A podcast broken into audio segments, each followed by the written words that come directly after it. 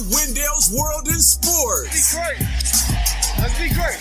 An entertaining and provocative look into the world of sports and beyond. Play our game. All right? Play hard, but stay poised. Please feel free to go over to Apple iTunes and rate and review. Your feedback is welcome. Go rock this thing, huh? Love you, man. Go get it. And now, the host of the program from the Washington, D.C. metropolitan area, Wendell Wallace.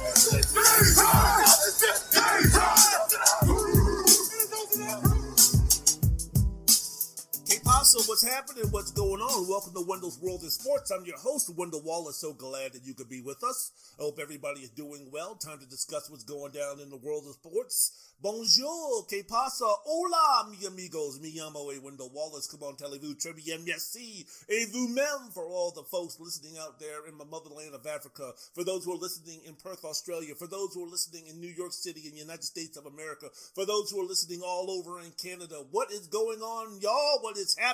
So good to be here. So good to be talking about what's going down in the world of sports. Man, I've got, uh, first of all, for those of my brothers and sisters in the United States, I want to say a happy Memorial Day. Be safe, be smart, use common sense. Remember where we are right now in terms of this coronavirus. We are not out of the woods. The light at the end of the tunnel doesn't mean we're at the end of the tunnel. Don't do anything stupid. Don't do anything reckless. Don't do anything ridiculous. Remember, we still have a little bit ways to go in terms of finally getting over this thing so we can get to some type of normalcy. So please, for those who are going to be out and about this Memorial Day weekend, please use some common sense. Please be safe. Please take precaution. All right? You got it? Everything cool? Everything good? Fantastic. Wonderful. Ah, today on the podcast, I got some updates on the possibility of what's happening in terms of sports starting or resuming. Got some got some stuff from Major League Baseball I want to talk about. Now, it's a situation where they're going to be, you know what, Major League Baseball. I'll get to that a little bit later. I'll get to my thoughts and opinions about the importance of Major League Baseball, why it has to be the first major sports organization or a major sports league that has to begin first before the NBA, before the NHL. It has to go on this season. I'll explain that. Also, I want to get into my thoughts and opinions about when the NBA is going to be starting college football once again. Too big, too important to these communities, to these schools to be postponed or to be canceled. So my thoughts and feelings about that, I'll give it to you. And then, of course, finally, the end of it all, the last dance, the documentary about the Chicago Bulls, episodes nine and ten. Are you like me, man? Are you suffering Jordan fatigue? Are, you just done with it? It's like, all right, it's done, it's finished, put it away. I don't want to talk about Jordan. I don't want to hear about Jordan. I don't want to talk about Jordan, the basketball player, how great he was, and this, that, the other. The Bulls dynasty of the 1990s, which was what, 20 years ago? Enough, enough, enough, enough. Now, Michael Jordan, a public figure, Michael Jordan, the owner of the Charlotte Bobcats, Michael Jordan, that type of thing, sure, no problem. We can go ahead and talk about that. But just in terms of Michael Jordan, the basketball player, the dick sucking that took place during this 20 hour documentary about the Chicago Bulls and mainly the greatness of Michael Jordan, I've had enough. I've had enough. I've had enough.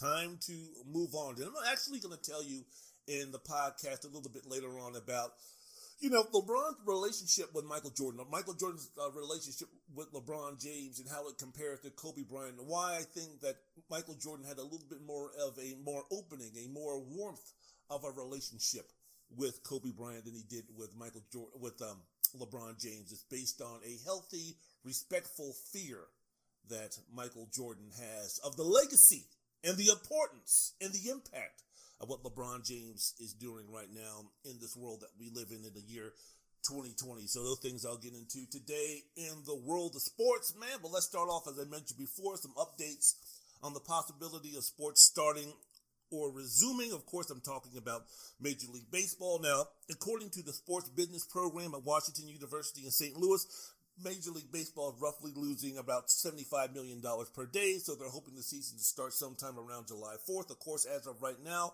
concerning that matter, the Major League uh, Baseball Players Union are receiving and contemplating the league coronavirus safety proposals for the upcoming season, 2020 season, if there is going to be a, uh season this year in Major League Baseball. The important note about the safety proposal when Major League Baseball was putting this plan together. This was interesting to know. When Major League Baseball was putting all of this together in terms of what they need to do for the players to come back and be safe and minimize the risk of, of uh, catching the coronavirus, none of the health officials for the big league cities were con- were consulted. So they didn't consult with any of the critical decision makers the league was counting on to execute the plan. Some of these people included those who have the power to shut down the sport in their communities during the emergency. I don't know if any of these guys talked to any of the governors. I don't know if any of these guys talked to those in the CDC. I don't know if any of these guys talked to anybody who might know anything concerning this concerning this virus and what we need to do to go forward. I have no idea, but according to the report, it says that the Major League Baseball owners put this thing together without the consultation of any of these people. So if you're the players, you're sitting there saying, okay, now, um, why exactly are we going to trust you guys to say, sure, no problem, in terms of also committing to a quote unquote salary cap and spitting in the eye of Curt Flood and Marvin Miller and Tom Glavine and all these guys who fought for the rights that we have as baseball players to make a living in terms of the current uh, stipulations that we have in force while we're going to be compromising that. Now you're going to be giving us a plan in terms of having us be as safe as safe as possible from this virus, and you didn't consult anybody who knew anything about this and you want us in the next 48 hours, 24 hours to say, yeah, no problem.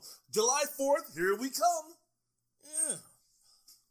I mentioned again, as I said in another podcast, when it comes down to the PR game and who's going to get blamed, the players or the owners, if the season doesn't start in Major League Baseball, I said it's going to be siding on the players because they're whining and they're complaining about having to accept something of a salary cap and that people out here in the United States and in Canada and Bangladesh and Vietnam and the Philippines and Africa and Asia and all those continents in between are sitting up there struggling right now. Folks are up there losing their mortgages, losing their houses, losing their uh, finances because of this pandemic that we're going through right now. And they're going to sit here and read about players who are not going to be accepting salary a salary cap, which means that there's going to be reduction in their salaries. Guys who are already making 35, 30, 20, 10, 5 million dollars. And you have a guy out here in Bangladesh, you have a guy out here in Vancouver, you have a guy out here in Jacksonville, Florida, who is losing their jobs, who are losing their paychecks, who are losing their abilities to earn a living and that type of thing because of this pandemic. And we're supposed to be siding with these guys because heaven forbid, instead of making, I don't know, $25 million this year, these poor baseball players are going to have to settle for only making five, six, seven million dollars. Yeah, I can see again why the public relations would be, you know what? We're siding with the owners. But if the owners are going to do something like this and not take the time and not do their due diligence to cross all of their T's and dot all of their I's, and then put something in front of the players to say, yeah, don't worry about it. We're really interested in making sure that you remain as safe as possible from this virus. Oh, by the way, we didn't consult anybody in terms of what is the safest safest way to do this. Then I can understand a little bit how the public relations swing can go from damn these players to damn what the owners are doing trying to put their employees, which baseball players are, high priced employees, but what are these owners trying to do putting their employees in any type of dangers or at least not maximizing the opportunities for these guys to work in their environment, to work in the workplace as safest as, as safe as possible. So I, that was that was quite surprising to me. Now, they, the Major League Baseball and the owners are sitting there talking about, look, when we get everything as far as concrete is concerned, with this um, proposal in terms of the safety situations, then we'll go ahead and we'll talk to the experts to see where we need to go from there. Again, swinging back to the players. Well, why are you waiting till the thing is already written down? Why are you waiting until there's a first rough draft for us to dismiss or reject, and then you're going to come back and work with the CDC and others who know what they're talking about to put together something a little bit better? What the hell is all that about?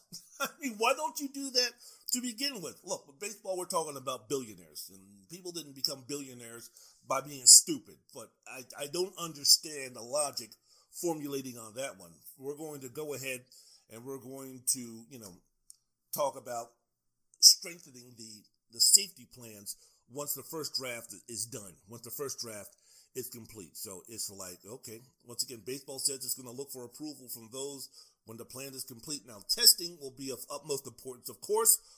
According to the Harvard Global Health Institute, it recommends states conduct at least 152 tests per day for every 100,000 people. Now, only four of the 17 states with Major League Baseball teams currently meet that standard based on a seven day average of testing results complied by the COVID tracking project. Another possible obstacle, of course, as I mentioned before, not only are we dealing with the safety issues, which I'm quite sure after this nonsense going down to the players, if I'm a baseball player, I'm going to be a little bit leery of anything in terms of what the union puts in front of me as making sure that I'm going to be as safe as possible from this virus after this first news came out that, you know, you put together something and you didn't even check with anybody. Am I going to make sure that the president of our players union, whoever that is, when we get this proposal, are you going to then, ex- ex- before you give it to me, just a rank and file player of the president and those in charge of the players union, are you going to take this proposal in terms of the safety regulations that the owners have given to us? Are you going to take this over to somebody, an expert in this pandemic?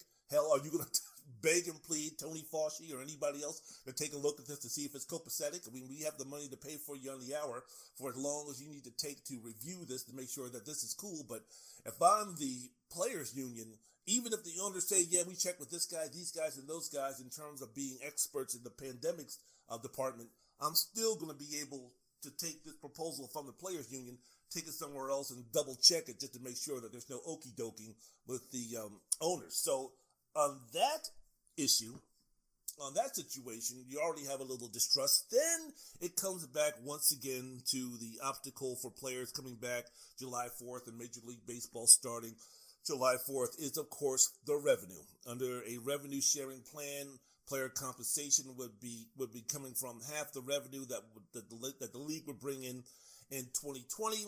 And of course, some players have already said bullshit. That's some bullshit. That ain't happening. I ain't playing. I ain't going for it. No, no, no. Don't talk to me. I can't go with that. No.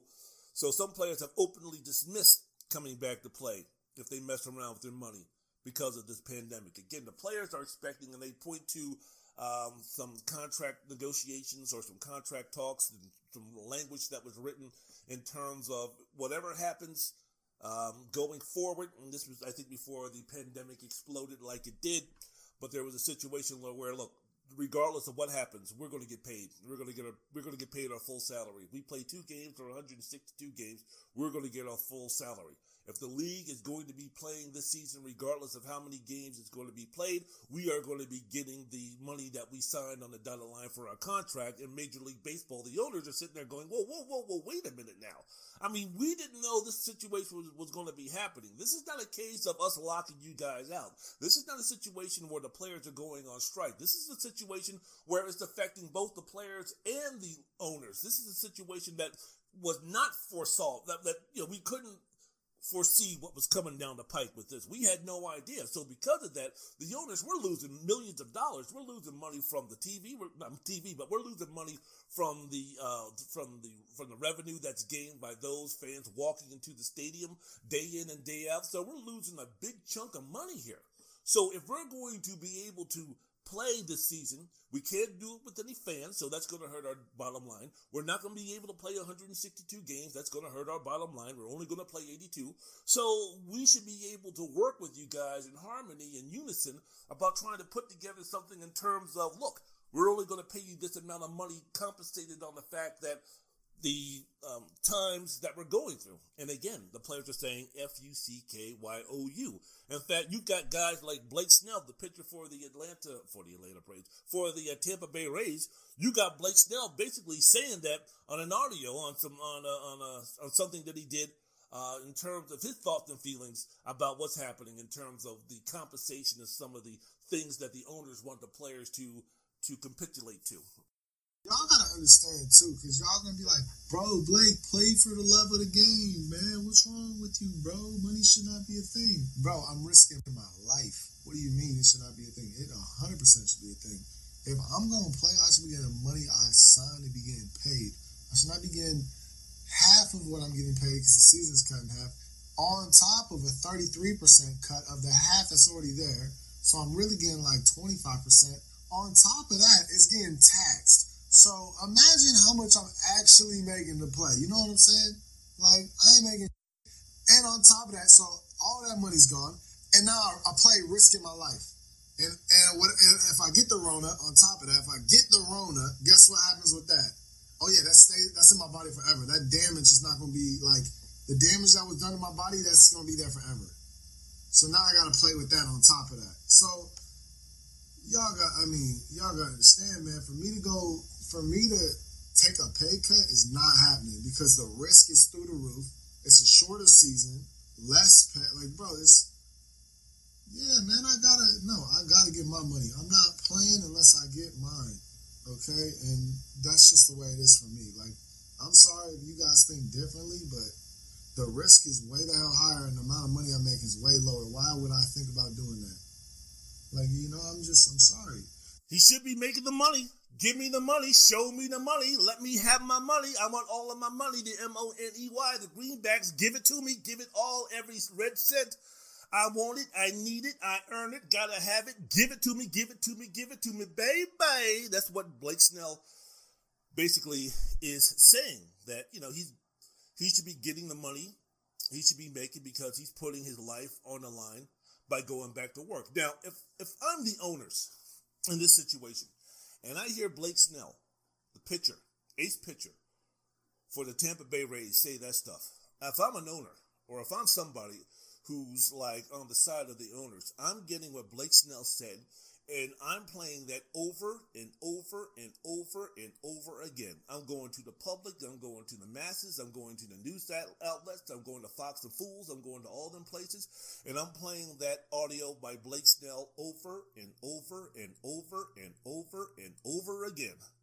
Because man, you, you talking about someone with a disconnect. You talking about someone with some arrogance you talking about someone who's just not like what how small is the bubble that you're living in? You should be getting the money that you should be making because he's putting his life on the line by going back to work. Damn, I'm sure glad that the uh, grocery store, the people who work in grocery stores, those who work in hospitals, those who work in nursing homes, those who are caretakers, those who are truck drivers, those who are honest police officers, those who are in emergency positions. I'm sure glad that those guys don't have the same attitude. I'm glad that those guys don't belong to the same union. Because I would hate to go down to Safeway. I would hate to go down to Smith. I would hate to go down to Albertsons. I would hate to go down to a place and get some food and have them places be closed because the workers are in there are saying, fuck that, pay me all my money. Oh, and by the way, I'm not going to work unless you do being an Uber driver, which I am, which in terms is putting me at risk because I'm getting people into my car. I don't know if they have the virus or not. I don't know if they're asymptomatic or not. I don't know. So I'm what you might call a part time essential worker. Why? Because I'm driving people around who need to go somewhere. I pick people up from the grocery stores. I take people who are nurses and doctors and such to the hospitals, a hospital right down the street from me. So I'm, I'm, I'm doing I'm doing the good work and I'm putting myself at risk. I'm sure I ain't damn calling up Uber talking about you need to pay me this and you need to pay me that. Now there hasn't been a there hasn't been a situation where Uber is looking to cut my uh, cost or cut my uh, my my financial gain.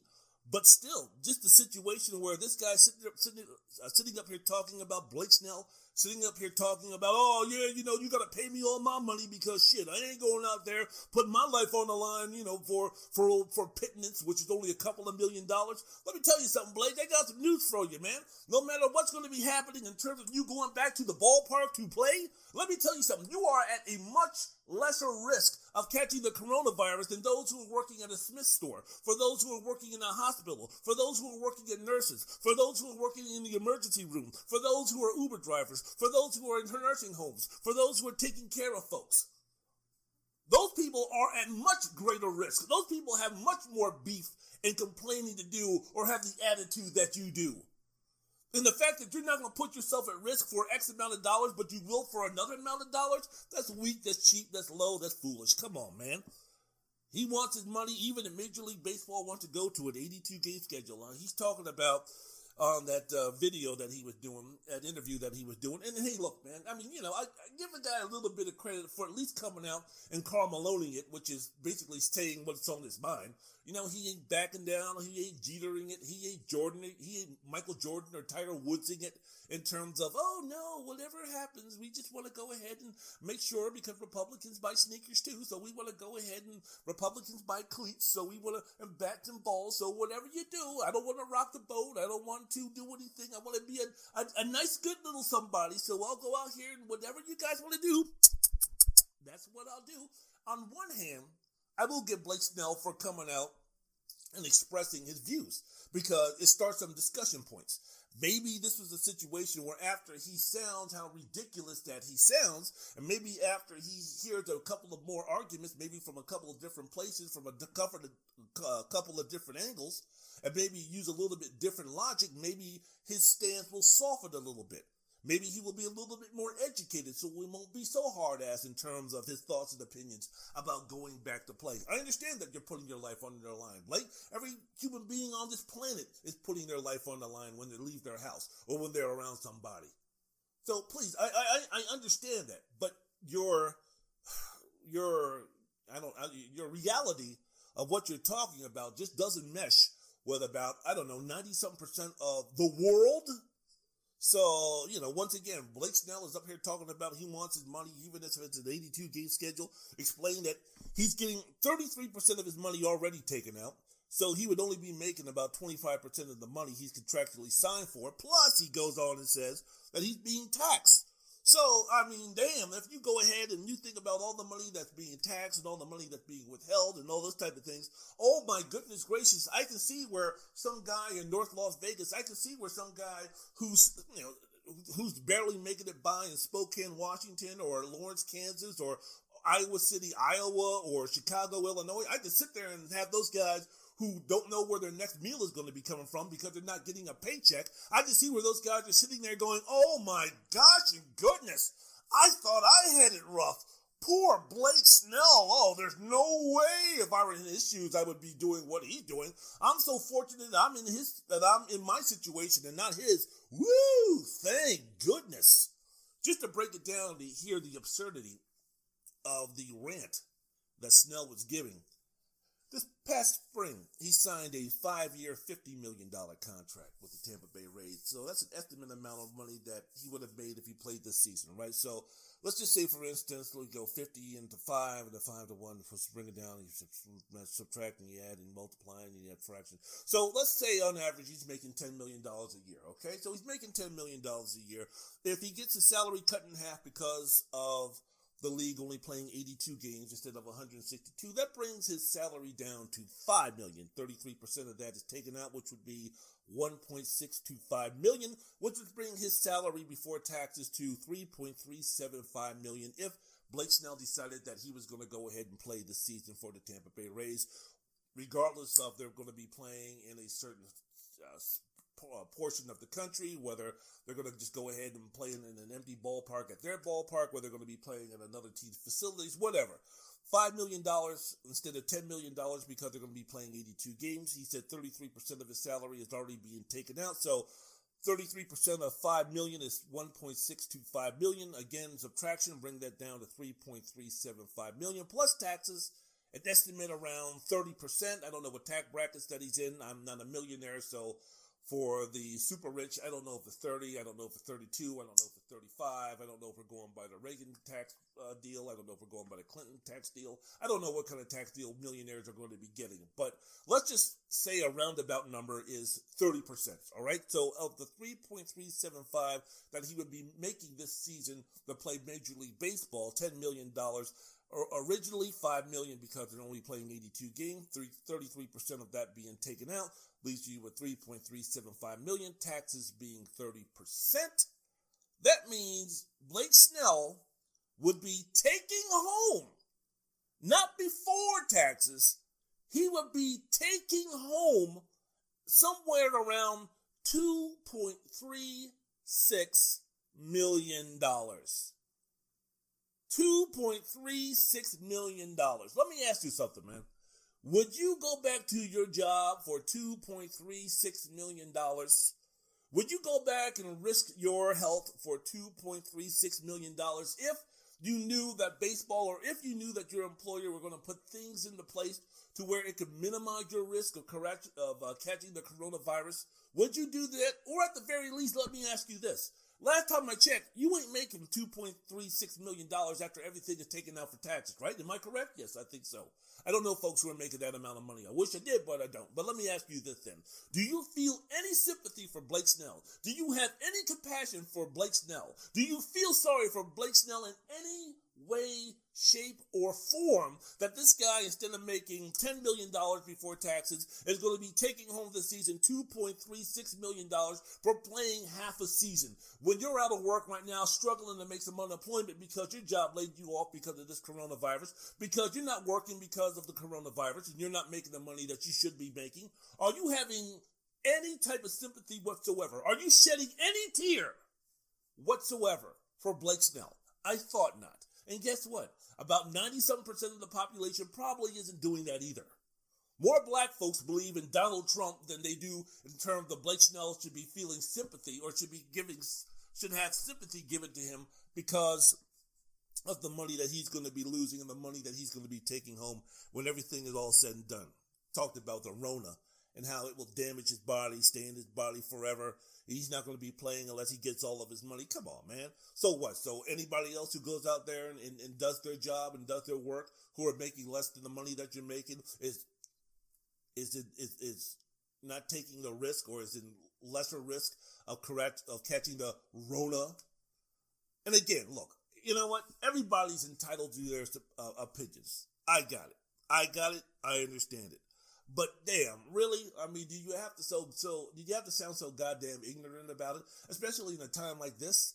So this is so you know what's I guess you shouldn't say, or I guess I shouldn't say, what's really surprising because it isn't is what Jeff uh, ESPN insider, baseball insider Jeff Passan said on the uh, Mike Greenberg show, the Get Up show, about the comments that Mister uh, Snell made the other day. Blake Snell is making public what a lot of players are saying behind the scenes. Now, certainly part of this is uh, players' efforts to try and cajole the owners and make them know that hey, money is important to us and we are willing to potentially miss a season because of it. But listen, we're still in the posturing phase. I've been saying this from the start. This week's going to be ugly. You're going to hear things about money. You're going to get angry because it's millionaires and billionaires fighting. That's just the reality of this situation this early on in the process. The big question is, are they willing, most literally, to put their money where their mouth is? Because if Blake Snell is threatening to sit out if he doesn't get his money and they don't get their money, is he actually going to sit out the season? Are the players actually going to miss a season? I still have a really hard time believing that in the end of the 1,200 guys in the Major League Baseball Players Association, they are willing to throw away a season over a cut of money. So a decent number of players feel that way, huh? I, I, I doesn't surprise me.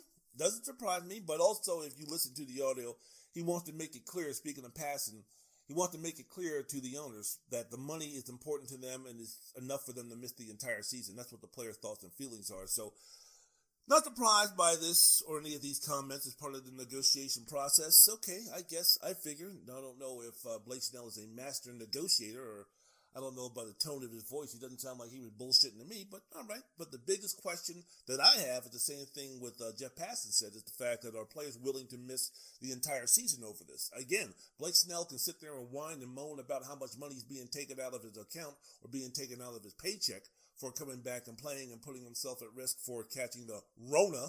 But I tell you one thing, $2.36 million is better than zero because after all, that's what you're getting right now, zero. And the last time I checked, there's not too many baseball players who have like a LeBron James situation or a Chris Paul situation or a Blake Griffin situation or a James Harden situation or a Kevin Durant situation or a Kyrie Irving situation, which means building your brand to where, you know what, I might not be getting a paycheck from my employer in the sport that I play for, but because I'm endorsing this product while I'm endorsing that product, while I'm doing this shoe deal, while I'm doing that apparel deal, I can go ahead and I can still have some checks coming in from those entities so while it's going to hurt my bank account, no doubt, by not getting that paycheck from the NBA or not getting that paycheck from my employer, that the sport that I play, I ain't going to be missing a paycheck. Now, last time I checked, I don't know exactly what advertisements, I don't know exactly what kind of endorsement deals these guys have. It doesn't have to be Nike, it doesn't have to be a national brand. I mean, these guys could be getting some sweet deals from some local endorsements that they do. So again, it ain't going to be equaling the amount that they're making from their employer in terms of the team that they play for, but also at least they're getting something. They're getting a check. And let me tell you something from a guy who for a while wasn't getting anything, a check is a check. Money is money. Something, anything, I'll take it.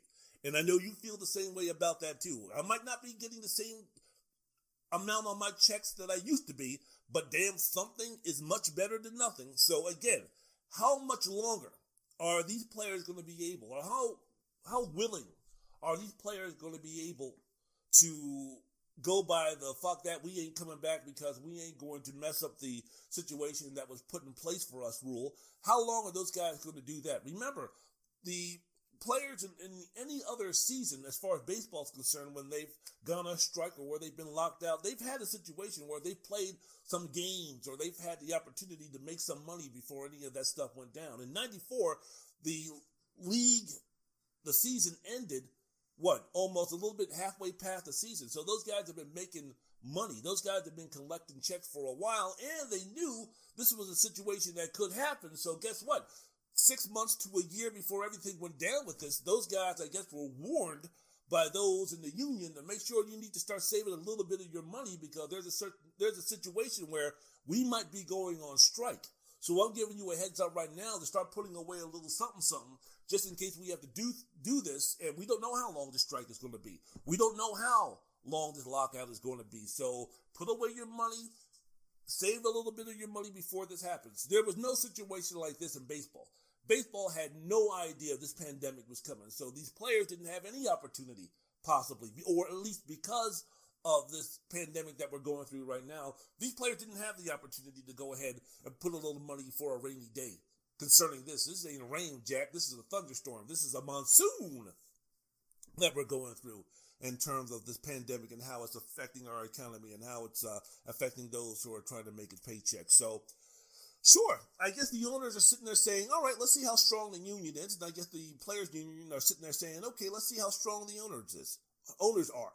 And I guess with the owners, like anything, it's like once these guys start missing checks in June or July or whatever, then they'll be a, they'll be more amenable to come to the negotiating table and see what we can do about giving a little and doing a little yang for our yang. You know what I'm saying? Wendell's World of Sports, the podcast. I'm your host, Wendell Wallace. So glad that you could be with us. So my, my guesstimation is that either the owners are going to do what they've always done in these situations, which, which is cave and give the players what they want, or the players are probably going to sit there and say, you know what? Fuck it. Let's just go ahead and get this done. The chances of Major League Baseball starting July 4th, I don't know, man. I don't know what to put a number or a ratio on it, but if I would say, I would probably say it's going to be less than 50%. If I think that the players are going to be coming back, I think again, I think in this situation, as far as the July 4th hopefulness to start the season, and what everything that needs to be done and an agreement that needs to be made. It's not like they're going to have an agreement on July 3rd and then start playing baseball July 4th. There's a certain time period to where the players in the union and the owners have to agree, and then things have to be put in place about spring training and how this is all going to work out and the logistics and where they're going to be playing and with consulting with those who know some things about the virus and the teams getting together and everything like that. So as time ticks away, as we're sitting here on July, excuse me, on uh, May 23rd, you know, we don't we don't know exactly when this is going to be happening, but my guesstimation is is that both sides are going to play the game of chicken well into June. So I think maybe somewhere around mid June or maybe a little bit before that, that one of these guys is going to break. One of these entities, whether it's the owners or whether it's the players, one of these two are going to break. I do think that we'll have baseball. I really do. I don't think that they're going to miss the entire season.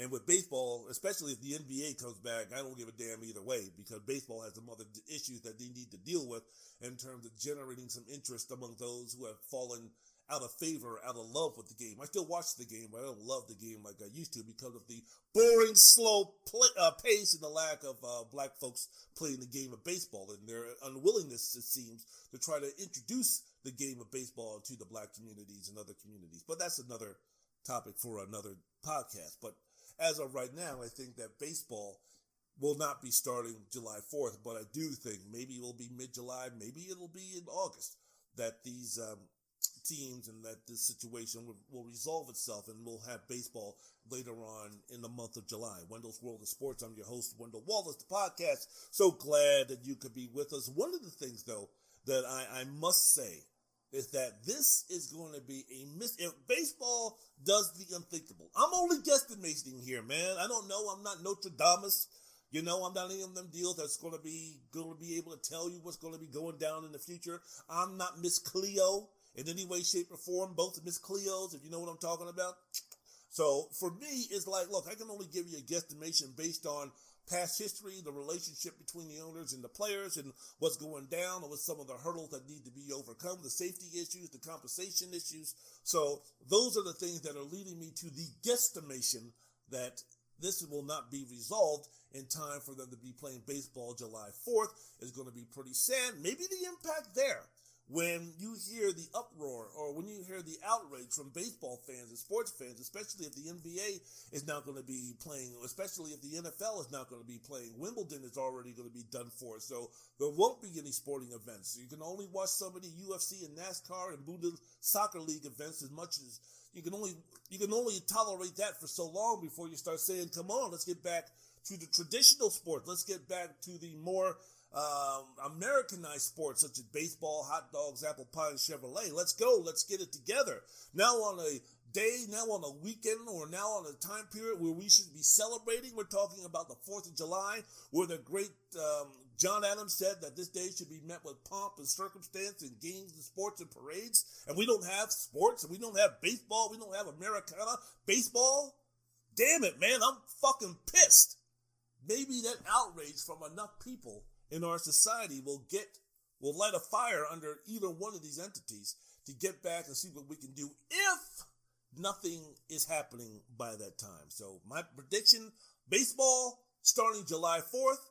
Save your hot dogs, save your parades, save your all that stuff for baseball because it ain't going to be happening during that time period. But eventually, before before uh, August rolls around or before mid August rolls around, I think baseball will be played. Maybe not by July 4th, but maybe by the mid to late month of July.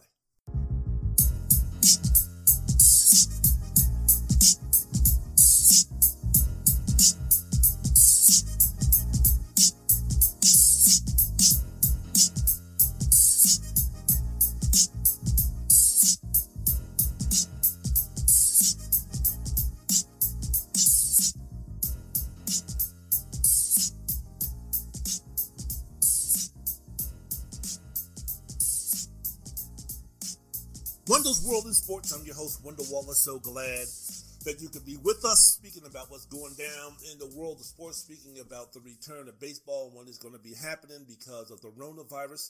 What's up, y'all? Man, y'all got the Rona? R O N E, my Rona. Um, so that was what we were talking about.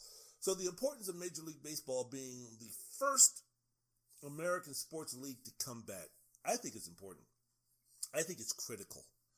I think if baseball fucks this up, this is a blown opportunity, a huge opportunity that was lost. If Major League Baseball can't figure out a way to get back, as I mentioned before in my last segment that I was discussing about the return of Major League Baseball, that I don't think it's going to be happening July 4th, but if they could somehow, some way get it to start July 4th, it would be fantastic after facing everything that went down with this country, with this world was going down, to have on such a symbolic day for this country, July 4th, where some of us, not all of us, were liberated and became free from the tyranny of uh, King George over in England. The fact that uh, you know you celebrate this day with something as Americana as baseball, which has been in such a which has been in the American fabric for so long before football came in and ripped it to shreds, as it as it's being the American pastime that it would be such just a great symbolic gesture to the nation to the world that you know what we're going to be moving in the right direction. That sooner or later we are going to uh, get back to uh, where we were before. That this would be a great first step in baseball. Leading that it would just be so symbolically great. The UFC can't do it. NASCAR can't do it. These other leagues can't do it. Baseball, I know that football has greatly overtaken baseball and basketball is quickly nipping at the heels and there's other sports which have their prominence, but in a situation like this, this is where baseball needs to take the forefront in at least the sporting world and to move forward. And if they miss this, shit, damn, fuck you on that one.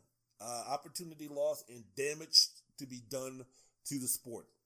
When I think about baseball, and I'm thinking about baseball today. Today is May 23rd. And I'm thinking about baseball on the Wendell's World and Sports podcast, which you're truly Wendell Wallace. Hello. I was thinking about baseball, and you know what? It's really lost its place and importance in the fabric of this country, don't you think? No sport, in my opinion, has taken such a fall from grace from its highest point of influence and importance in this country and our society in baseball. Maybe, maybe with the exception of boxing, the heavyweight champion used to be the most, the, the most important and the strongest man on the planet.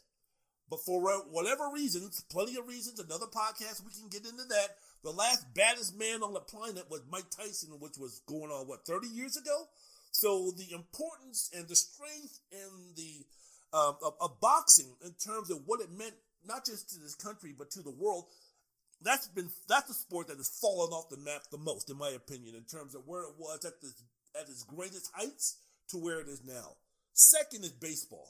If you really think about baseball at the turn of the century, are you thinking about baseball in the 1940s and the 1950s and the 1960s, where it was, the 1940s and 1920s, where it was, the roaring 20s, the way it helped define our generation, the way it helped define decades, the way it helped shape and form our society and, and Americana, take it across to other places around the world. It helped America grow. It helped America become a superpower. The, the importance of someone like a Jackie Robinson, the importance of someone like a Babe Ruth, the importance of someone like a Ty Cobb or a Tris Speaker or a Honus Wagner or a Lou Gehrig or any of those guys, the 1918 Black Sox, the way that that impacted our society, the way baseball plays such a major role in this society the way it was back then, the way it continued to be with the Yankees, the way it continued to be with the Dodgers moving from Brooklyn to Los Angeles, the way it became with Duke and Willie and Mickey, what the way it was with the Big Red Machine in the 1970s, the importance that the Red Sox have for the city of Boston, the importance that the Yankees have for the city of New York, the importance that the St. Louis Cardinals have for that city, all of those things, the way it was back when it was at its strongest to where it is now, come on, baseball, god damn it. Get your shit together and let's see what you can do to be a leader again to have some importance again. And your obstinance, your arrogance, your hubris, your uh, inability to work with each other and get something done to try to get baseball back to where it's leading, even if it's for a short period of time, with this opportunity that we have because of this unfortunate pandemic that has come on our nation, that has come on our planet this is a situation where you guys have the spotlight on you to do the right thing and to be heroes, to be champions, to be winners, to be glorified. And you guys, because of lack of trust, because of greed, because of arrogance, because of selfishness, you guys are now going to pass that opportunity on July 4th. You guys are not going to have that opportunity. Baseball, July 4th. Nothing goes more hand in hand than that, right? Think of a holiday that coincides with football, that he that fits so well together for the National Football League. Maybe you could say in the NBA it's the Martin Luther King holiday, what they've done in terms of recognizing that holiday in the way that the NBA has embraced the legacy of Dr. King, the way he's the way that the league has embraced that holiday. Maybe possibly. But as much as I love Martin Luther King Jr., as much as the impact and the strong impact and the influence that Martin Luther King had on this country and on this society, July 4th is a wholly and totally different animal. And baseball has that. The NFL is not happening during that time. The NBA, as of right now, is not happening at that time. The NHL is not happening at that time.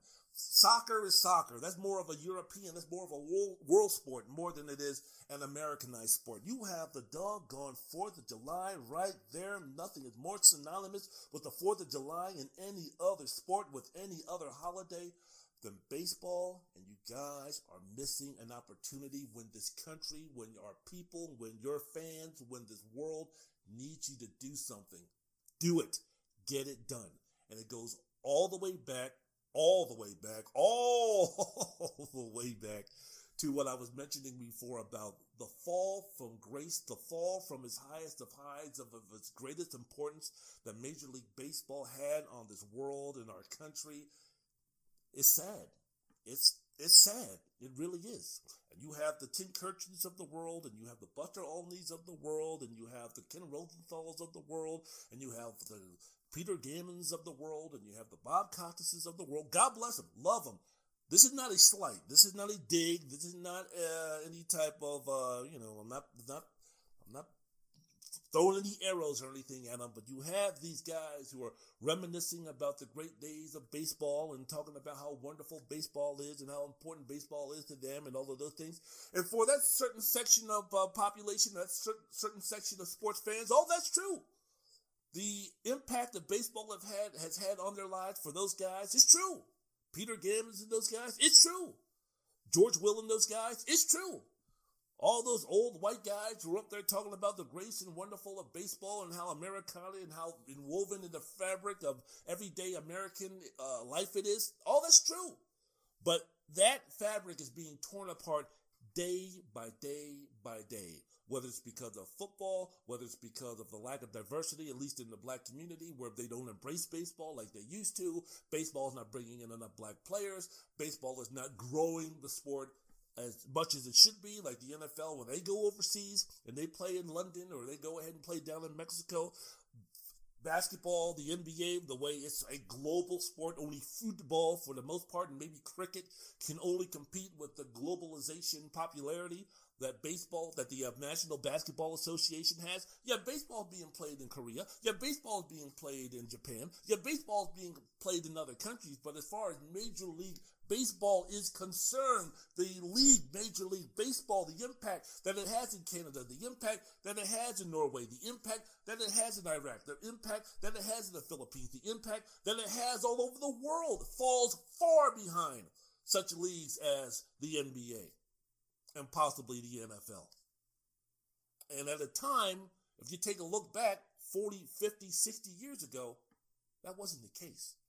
And I'm quite sure if you took a look back in the 1960s and the 1970s and the 1940s and 50s, and you talk to somebody who was living at that time and say, hey, look, in less than a century, that baseball, in terms of its global popularity, is going to be falling far, far, far, far, far behind the NBA, where you had guys like George Mikan and Vern Mikkelsen and Dolph Schayes and all of these white guys playing and playing in uh, Chuck Taylors and shooting, shooting set shots and nobody was dunking and the advent of the 24 second shot clock hadn't come up yet by the uh, Syracuse Nationals owner. If you would have asked anybody at that time who's a sports fan, who's a sports writer, who covered the games and covered the uh, events, that in less than a century that that the NBA was going to dwarf the popularity and the importance of what Major League Baseball, they would have laughed your ass out of the country, laughed your ass off the planet Earth. But there you go, man. Shit is where it is right now. I'm just thinking, when when was the last time that baseball? When was the last time that Major League Baseball? Think about this. When was the last time baseball made an impact on anything, anything in this country? The 1998, the summer of '98, the home run race between Mark McGwire and Sammy Sosa the equivalent to what 1961 was all about. Roger Maris and Mickey Mantle going after Babe Ruth's single season home run record of 60, maybe something equivalent to 1941 in baseball when Joe DiMaggio had a 56 game hitting streak and Ted Williams batted 406, maybe the last great thing before integration in baseball happening. When was the last time baseball captivated the country? When was the last time baseball had frontline headline news for real? When was the last time someone on Fox News or CNN or MSNBC, instead of leading off with politics or even anything correlating to this show about politics, when would they squeeze in something about Major League Baseball? When was the last time that happened? When was there a last time a a baseball player was a public figure? When was that? When was the last time that happened? Again, I can think two instances in the last 25 years where baseball rose above everything else in terms of its importance, in terms of where it used to be back in the day, of, of its influence and the strength of and its power of where it once was. Again, the 1998 home run race between Mark McGwire and Sammy Sosa, that was awesome. That was fantastic. That was headline news. That led everything. That was center stage in this country above everything else. And then you go back to uh, President George W. Bush throwing out the first pitch before Game Three of the 2001 World Series game against the uh, at, at Yankee Stadium, basically showing the world, showing Osama bin Laden, showing those assholes over there who are looking to destroy America, signaling, showing them folks, showing the American public how strong we were, how resilient we were, how we weren't going to back down. George Bush, at that time, being the president of the United States, the symbol of strength, the symbol of this great country, the symbol of what other countries are trying to be like, whether you believe that bullshit propaganda or not, flexing our humongous, strong muscles, the United States showing that we will not back down, we will not cower. That was the last time. And, and for those things, those symbolic things again that were so Americana, where was where was the focus as far as sports directed to?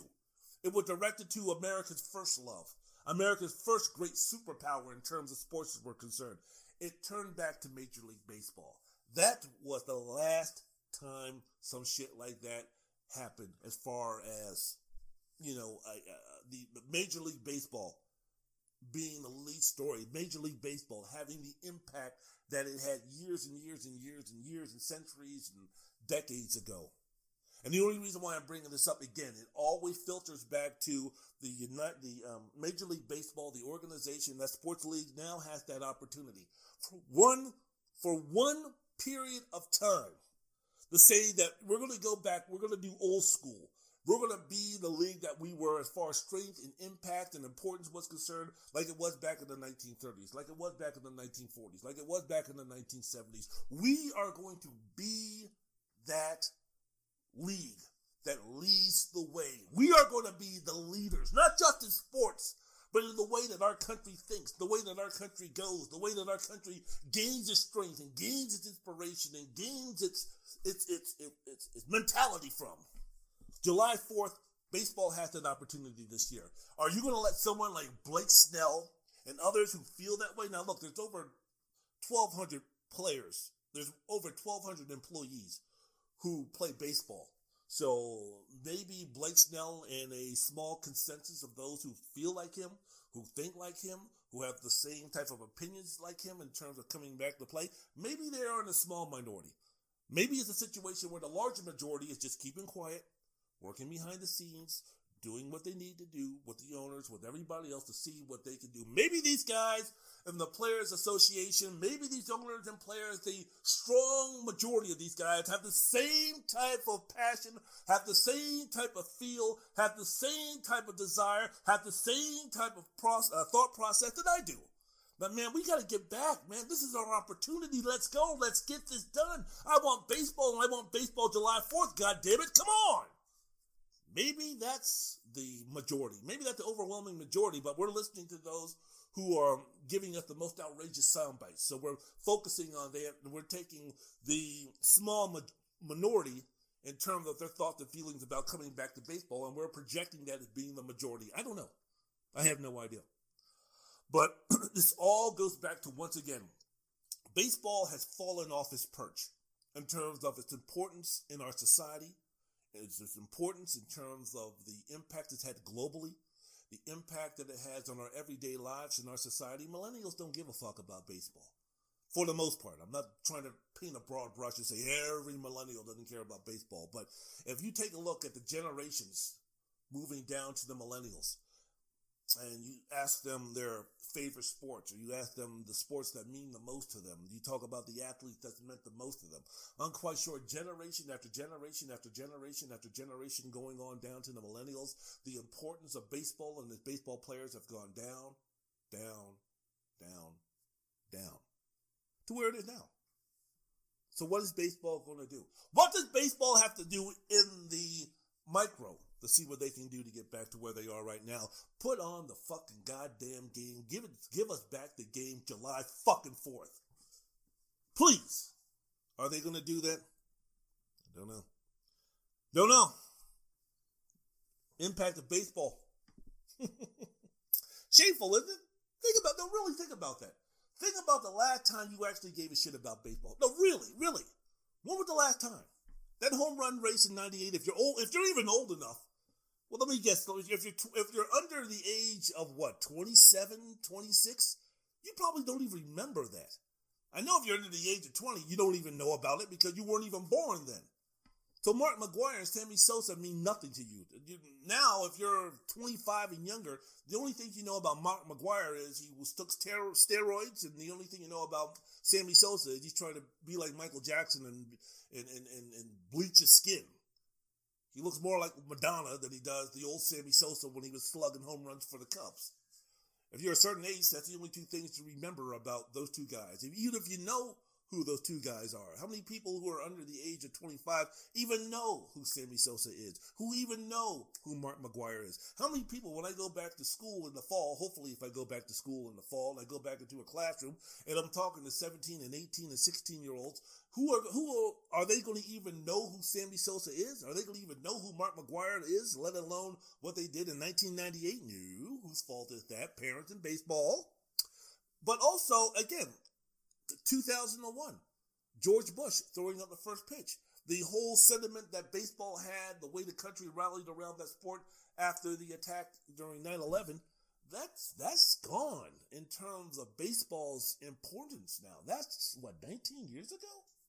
I mean, take a look over the last 40 years. Let's start with the 80s, where I think really baseball started to see, maybe you could say the 90s, I don't know, but for me, I like to say the 80s in terms of you know the great athletes that have come down the pike. So you're talking about the 80s, the 90s, the 2000s, 2010. So you're speaking over the next 40, 50, the last 40 or 50 years, right? You take a look at all of the athletes that have had an impact on society, helped shape the thought of who we were as human beings and how we interact with each other, making a positive step no matter what avenue they took, passive or aggressive, loud or silent, whatever they did.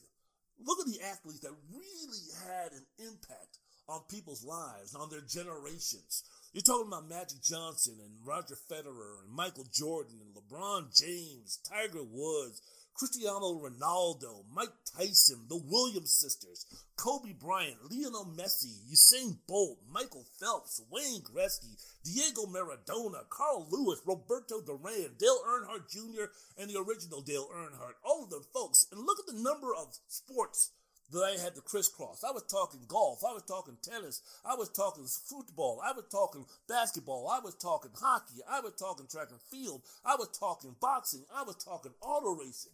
All of those different sports that put to, that during the last four decades or so, which has helped shape a region, which has helped shape a community, which has helped shape a country, which has helped shape a world, if you think about it. Where has the baseball player gone? Where has it? Where was a baseball player in all of that?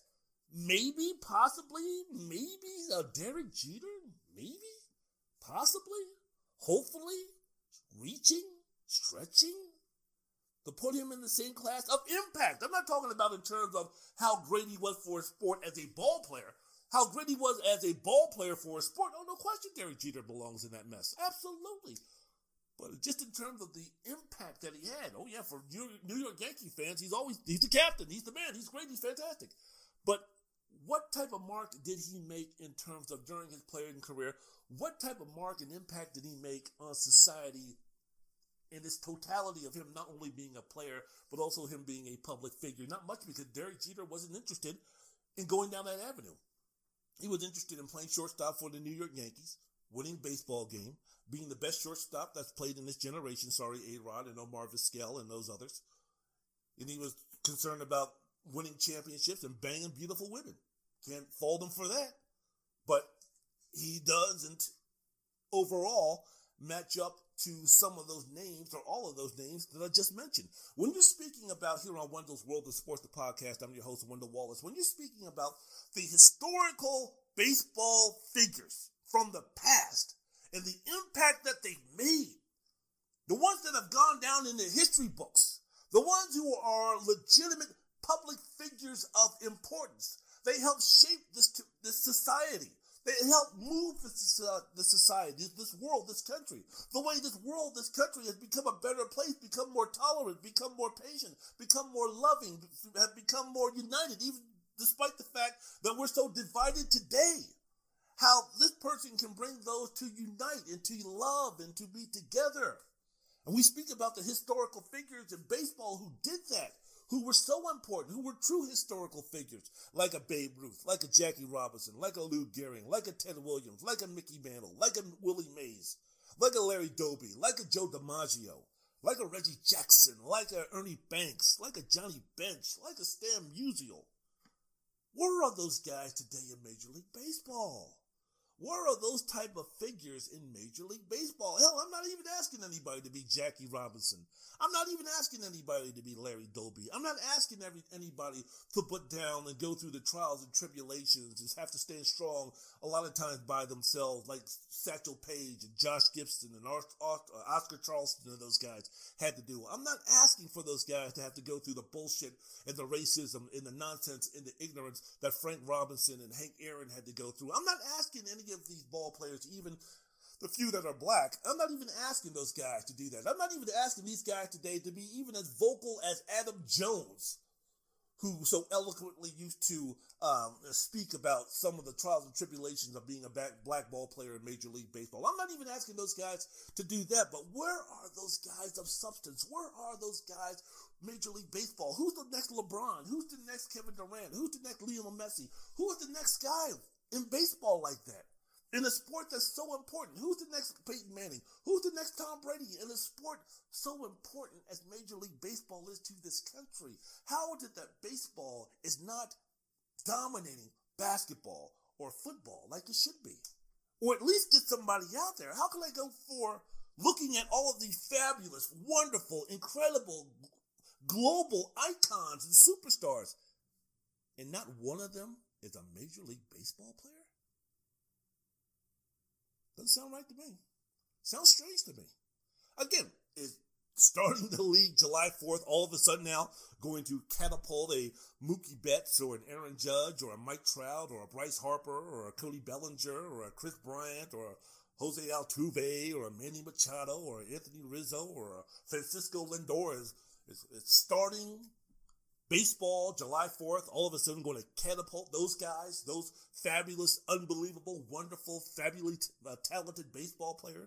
If you take a look at someone like a Mookie Betts, who's a great guy, you take a look at someone like an Aaron Judge, who plays for the New York Yankees, a guy that baseball should be should be thanking the stars and the heavens and the gods above that they gave that they were given this gift, this opportunity to try to promote the game. Someone like a Mike Trout, who many people feel is the best player since Barry Bonds, and before that, Mickey Mantle. Someone like a, a Kris Bryant, who could be a star if he doesn't get traded from the Chicago Cubs on one of the more historical teams in sports around the world. You speak about someone like an Anthony Rizzo. You th- speak about someone like a Bryce Harper, who seemed to have the personality, who seemed to have the want and the desire to want a to want to be like a LeBron James who want to have the same type of impact. The guy who was supposed to be the LeBron James of baseball when he was just a guy in high school out here in Las Vegas, Nevada. How has Major League Baseball fouled that up? How has Major League Baseball not been able to take someone like a Bryce Harper and been able to make him into a megastar? Now injuries have played a lot into the into I guess the lost opportunities for Harper to become a superstar. I mean, fuck, man. Even before we start talking about global superstar shit, let's start talking about fast paced walking before we start start talking about you know running a running a you know a Carl Lewis 100 meter dash. Let, let, us see what they can do about walking that fast before we start asking them to be a Usain Bolt in terms of their global impact on the world. You know, I mean, with baseball, and you take a look at these guys, man. Let's let's just see what they can do about becoming superstars in their sports, and then we can start branching out to reaching other places. Let's see what we can do to maybe start doing that first. But how has Major League Baseball not been able to do that? How? Why? Tradition? Why? Why don't I see well, Mookie Betts? Why don't I see an Aaron Judge? Why don't I see a Bryce Harper? Why don't I see a Cody Bellinger hawking products? Oh, they're baseball players. What are you gonna do? Have them hawk cleats and bats and gloves? Why not? Shit, when Michael Jordan, if you take a look at that documentary, the um, documentary about the Chicago Bulls, right? What wasn't it far fetched? Wasn't it ridiculous? Wasn't it asinine? Wasn't it, you know, foolish for David Falk to try to uh, promote Michael Jordan like a tennis player? Wasn't, it, wasn't that supposed to be a ridiculous notion? If there's some way somehow that Mookie Betts or Mike Trout or someone as willing as a Bryce Harper, we can't go to Nike, we can't go somewhere and say, hey man, can we somehow some way pitch? Maybe we can do something in terms of Mookie Betts having his all around, uh, you know, that, that, that, all around athlete type of shoe, or maybe we can, you know, start having some apparel after, uh, after him or something like that. Maybe we can have some some some Nike commercials with him working out and doing some crazy stuff with a with a baseball and a bat and a glove. I mean, hell, if you can have Phil Mickelson and Tiger Woods and every other golfer, Rory McIlroy and all those make millions upon millions upon millions of dollars, how long has Tiger Woods been the top endorser in sports before he decided to fall off the wagon just a little bit and have his back go bad and him chasing skirts from uh, Perkins? How long was he the number one guy as far as merchandise sales is concerned? Wasn't he the guy that was also on Nike? Wasn't he also selling Buicks? Wasn't he also doing things other than selling equipment for golf?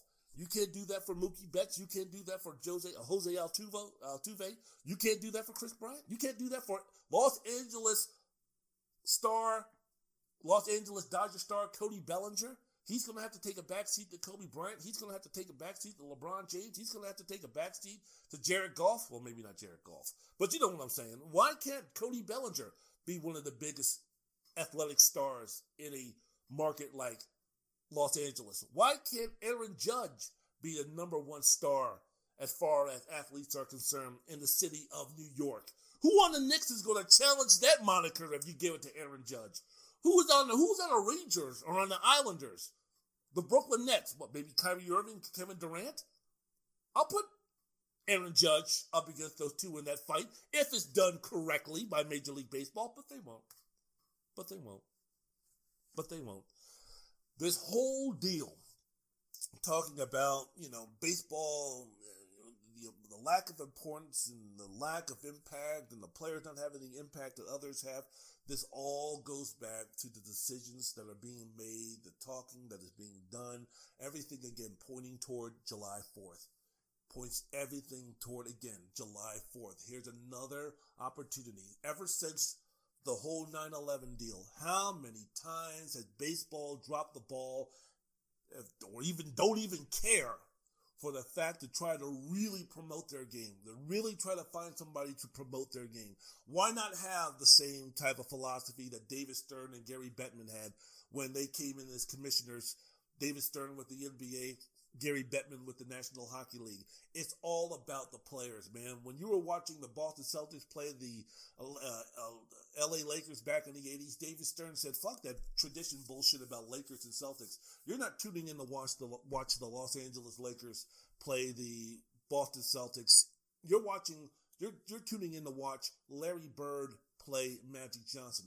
And we're going to hype those two guys and we're going to hype them. We're going to hype them we're to hype them. Shit, when you're to be watching the inter squad, uh, the interleague game between the Los Angeles Dodgers and the New York Yankees, fuck all that bullshit about Whitey Ford and Billy Martin and all that other nonsense in the history and the Dodgers moving from Brooklyn to LA and Pee Wee Reese and even Jackie Robinson for this period of time. Fuck all that bullshit, man. You're not watching, you're not tuning in, and we're not going to promote you watching the Los Angeles Dodgers play the New York Yankees. We're going to be promoting, you're going to be tuning in to watch Aaron Judge go up against Cody Bellinger.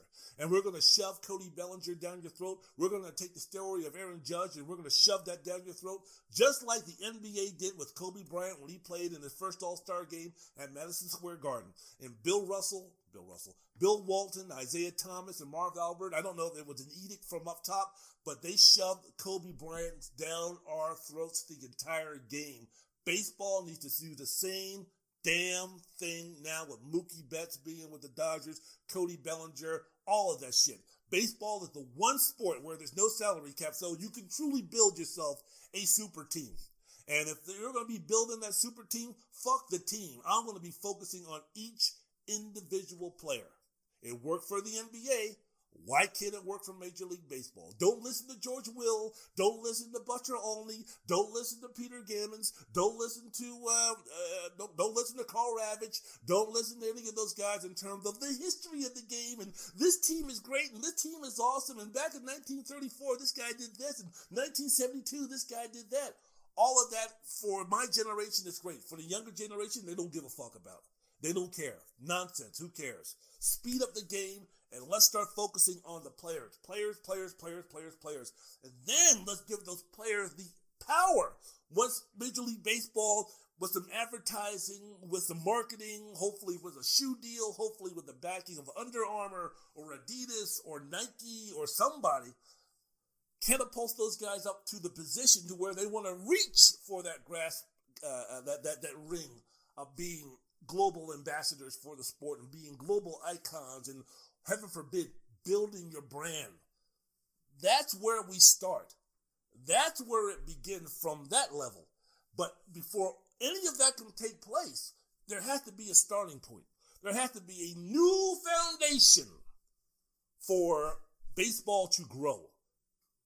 July 4th, in, an, in a society that we're living in now, the time of period that we're living in right now, right now, should be the time for baseball to start their resurgence.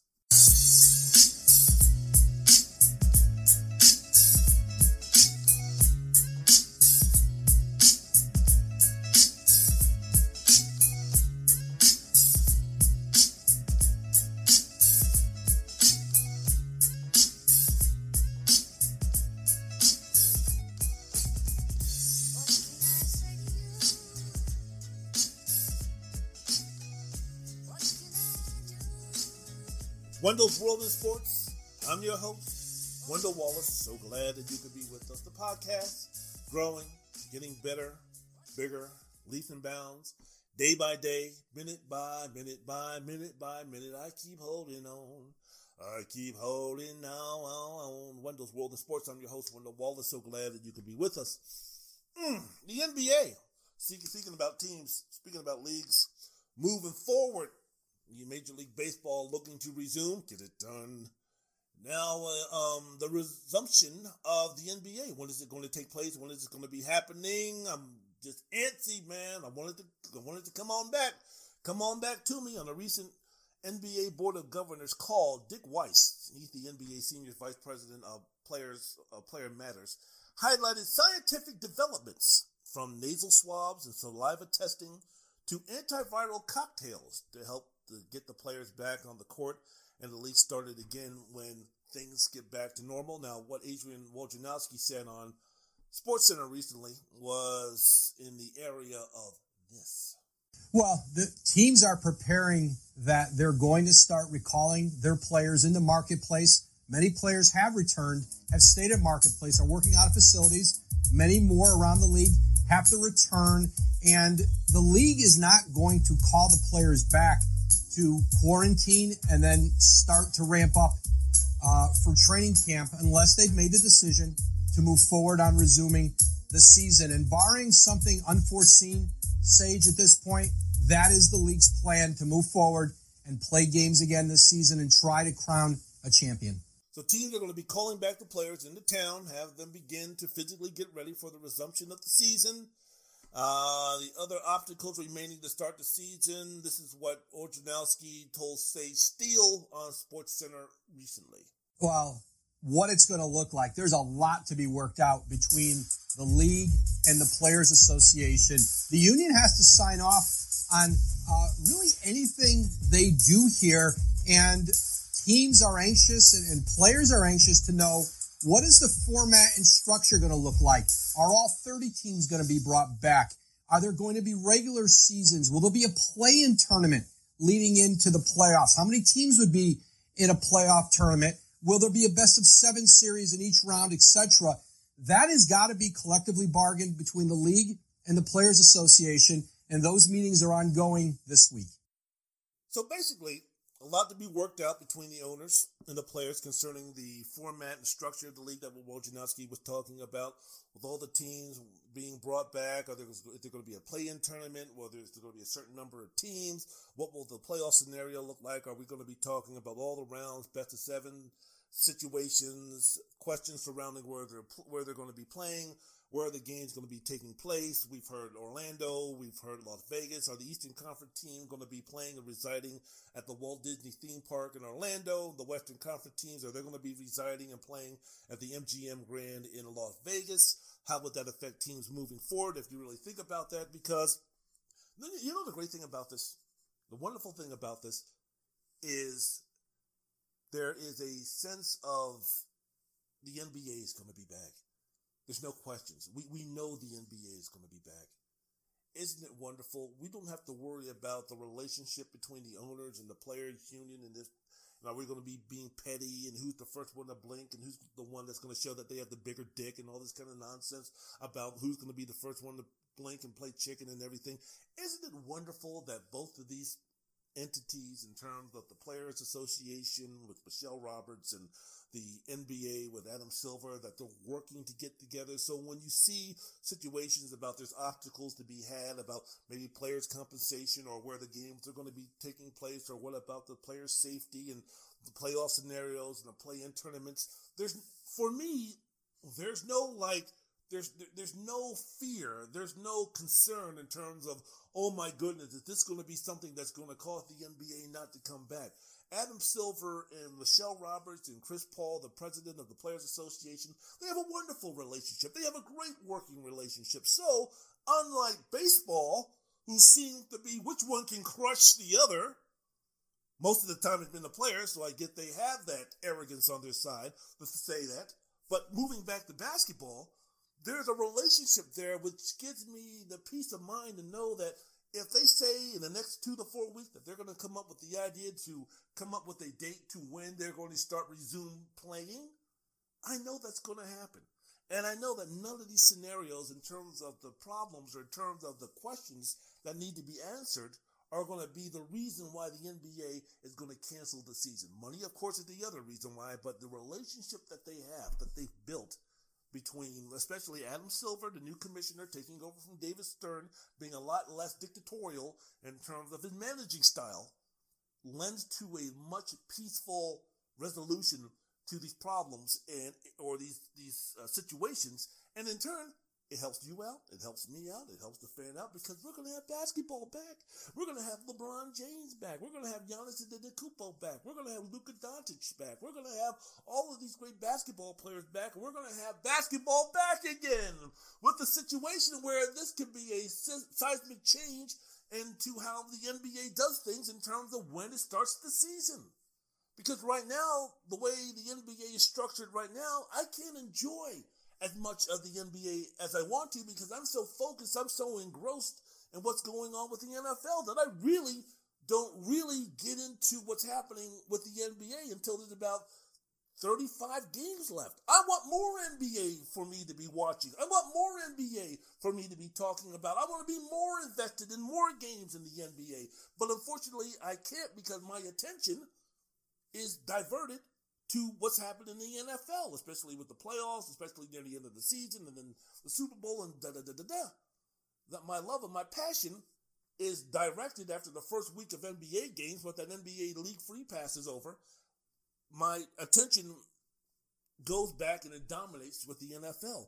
If the NBA starts its season in December, which there's a growing swell to do so, then that means the by the time that football is over, I'll have more games to watch. I'll have more games to concentrate on. I'll have more games to love in the NBA because I won't have to divide my attention. And when I say divide my attention, 80%, 85% of my attention won't be what's going on in the NFL. I can shift that over to the NBA.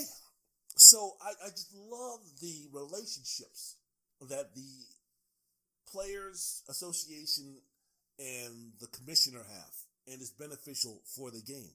So when they come back and they start playing these games again, we can start talking about situations like, you know what, if the Eastern Conference teams are they going to be if they're going to be in Orlando or situation, what what does that say for the teams moving forward? If you take a look at a team like, for instance, the Philadelphia 76ers, who were when the season was suspended was 39 and 26 in the sixth place in the Eastern Conference.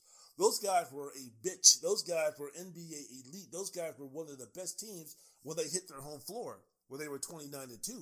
But on the road, they were one of the worst teams in the NBA at 10 and 24. So now in a situation where they're going to be playing on a neutral site, Philadelphia is not going to have that advantage of being on the home court where they were 29 and 2. But then again, really, they won't be having the the, the, the battle of trying to see what they can do on the road where they're 20, where they're 10 and 24. So playing at that neutral site, how is that going to affect a team like the Philadelphia 76ers? What type of shape is Joel Embiid going to be in? What type of shape as far as injury wise is Ben Simmons going to be in? He was going to miss an undetermined amount of time because of a back injury when the NBA shut down because of the coronavirus. Now, if we're talking about what more than two months later, or if the league starts, we're talking about more than three months later. How is Ben Simmons going to be looking? How has his rehab been, been, has been going? Those type of things. Has Joel Embiid lost his, you know, put on some girth in terms of, uh, you know, this is a situation where, unlike a lockout or something like that, I forgot if I don't know if it was a Wojnarowski or I don't know if it was Brian Windhorst, but he was talking about, you know, there's been players out there because of the inability to go anywhere, depending upon what state and what region of the country that you live in. There has been there's been players who haven't picked up a basketball in a couple of months. There's been players who haven't done any type of conditioning or any type of workout in a couple of months. Now we've seen clips, video clips of guys like Russell Westbrook out on the beach and keeping himself in shape and going through workouts. And we've seen guys, I'm quite sure if that's the case, I'm quite sure of a lot of guys who live in um, Southern California have been able to see what they can do to continue to play. I don't know how many guys have basketball courts in their houses or anything like that or on their property for them to go out and work out and such those type of things but you know when the NBA finally gets back to a training camp how are players like Joel Embiid going to look I mean, he's going to look like Shawn Kemp and Vin Baker when they came back after the uh, 99 lockout in the NBA. So it will be interesting. You take a look at someone like the Milwaukee Bucks, who finished 53 and 12, had the best record in the NBA, who were 28 and 3 at home. How are they going to look now without that without that home court advantage that they have. What does it mean moving forward in the Western Conference for the number eight seed? You have five teams that are three and a half to four games out of the eighth place spot, which is currently held by Memphis. If you're speaking about Portland and New Orleans and Sacramento and San Antonio, how are those? How is that going to shape up? How is the new structure coming back going to affect all of those playoff races? Again, we're still in the negotiating stage. We're still in the thinking outside the box stage. We're still in the stage of running it up the flagpole and see who salutes in terms of some of the ideas of what the league is going to look like when it comes back. What happens if they have a play-in tournament? What happens if they have only a certain number of teams come in? What happens if they reformulate the way the season is going to end to where maybe it's going to be more advantageous for San Antonio and for Sacramento and for New Orleans to maybe surpass going to the number eight seed. Maybe they start things all over again and everybody is, is situated even closer than they are right now. We really don't know. We really don't know. But a situation where, you know, how much of the layoff, what has it done to Zion Williamson? That's interesting, the thing I want to know about. Because when the season ended, Zion was out of shape and he was dragging around a knee. Now, with this time off, what has he been doing? To try to get himself in shape, to try to get that knee back to 100%, or try to get it close to 100%? What is the protocol going to be for New Orleans when the teams come back? And I'm going to be guesstimating that the Pelicans are going to be playing their games, or if they're going to be making the playoffs, or whatever the situation is going to be, they're going to be in Vegas. At the MGM Grand or one of the properties out there playing. How is Zion going to look? Is there going to be a minutes restriction? Is he still going to be wearing that brace and bulk? Is he still going to be carrying around that weight, that unwanted fat that he has right now, only because of the injury?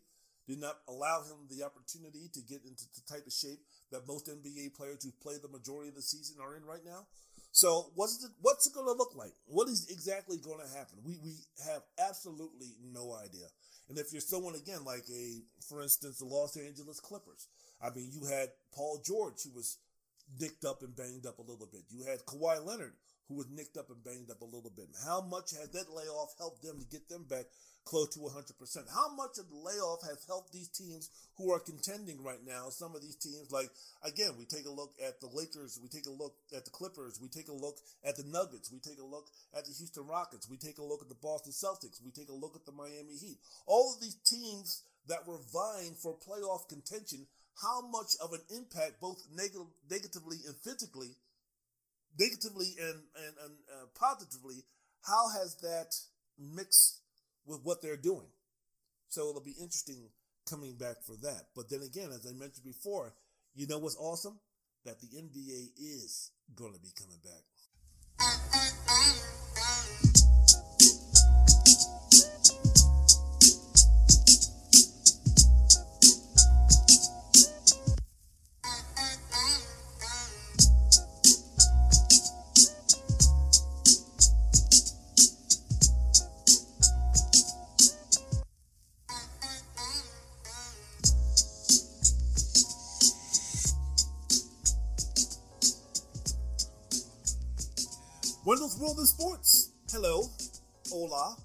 Que pasa? Bonjour. Bonjour. Comment allez-vous? Très bien, merci et vous-même. Que pasa? Mi amo a Wendell Wallace.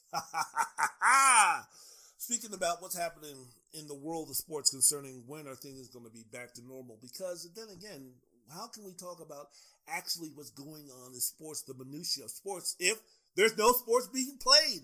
Ooh, would I love to be talking about the run that LeBron James is on right now, or ooh, I'd love to be talking about the win streak that the Boston Celtics are on right now, or ooh, I'd be loving to be talking about what's happening in this sport and that sport. I would love to be talking about what's going to be happening with Roger Federer and if he can win a, another Wimbledon title. I would love to be talking about the sexy Serena Williams and her quest to become a champion. The first time she's a champion, a Grand Slam champion as a mama. Be love to talking, love to be speaking about those things, but unfortunately, those things are on hiatus right now. So you have to be creative. You have to take what they, what you have been given in the sports world, and you have to put that in the blender. You have to put that in the pot. You have to put that in the oven. You have to go ahead and Bobby Flay it. You have to go ahead and Food Network it. You have to go ahead and do those things to see what you can get to talk about. And right now, if we're talking about college football, what's going to be happening, whether they're going to be starting, and we're talking about Major League Baseball, what they need to do to recapture some of the glory that has taken decades for them to lose, the shine that have been taking decades for them to lose, to get back somewhere close to their rightful place to where they were as the king of sports 30, 40, 50, 60 years ago. If that's the stuff that I've been given to work with, mm, I just turned what I just turned that chicken shit into chicken salad. Someone book me on, I can beat Bobby Flay. Book me on the show, I can beat Bobby Flay. I might not be able to beat him with food, but I sure be, can be able. If he looks me dead in the eye and he says, "Okay, Wendell, thank you very much for being on the program. What are what is your specialty today?" And I say, "Bobby, my specialty is." As Katie Holmes looks in anticipation, as Jeff, Geoffrey Zakarian looks in anticipation, I look him dead in the eye and say, "My specialty is sports, biatch." Wendell's World of Sports. I'm your host, Wendell Wallace. So glad that you could be with us. One of these days, I'm actually going to talk about my love for the Food Network. I watch more Food Network shows than any other thing. And you ask me, what do I watch more? Sports Center, PTI, Around the Horn, The Shannon the Skip Show, Speak for Yourself, the Will Cain show, Get Up, the Mike Greenberg show, the Stephen A. and Max Kellerman show, the Joy Reid show with Cowherd. If you ask me if I watch any of those shows more than I watch Beat Bobby Flay or Diners, Drive-In and Dives or Chopped or any of them things, by far, without question, I'm a Food Network guy. Show me some Beat Bobby Flay. Show me some Chop. I miss Iron Chef America. That was my show right there, man. That was some good shit. That was the real good shit. They need to bring that back. But dry, the guys' grocery games on Wednesday nights, yeah, man, that's a that's a must. I can't miss that show. So yeah, one of these days I'm gonna get back and start talking about my love for the Food Network channel and for Bobby Flay and Alex Bornicelli and Gornicelli and all them cats, man. Those are those are some those are some good dudes, some good people, some good people, especially the the Indian woman. Boy, she is gorgeous. M- m- m- oh, what was her name? I'll get back to sports. Hold on for a second. I'm old, okay? I get locked into something before I go back. I gotta get it up, or else I'll forget to say it. Mahit. Oh, I forgot her name. But the Indian woman who can cook her ass off, boy, that's a good looking woman. That is an attractive woman, no doubt about it. An attractive woman who can cook with an accent.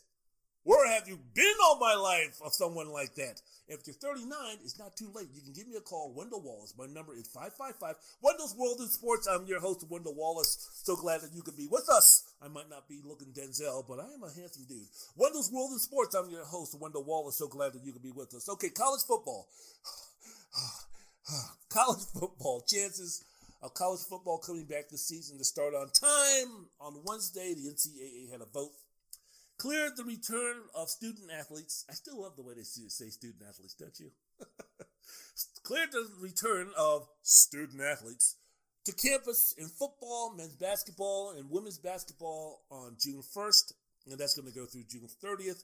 Now, this is what sources told Yahoo Sports. They said the Division One Council is expected to address sports other than football, men's basketball, and women's basketball as soon as possible, and that could play took that could take place sometime in the uh, next week. The availability or frequency of testing is going to be a big issue. There's going to be no NCAA mandate on required frequency of testing. It will be up to the schools and political decision makers to develop protocols on the test, which cost approximately $100 each. Yeah, that's.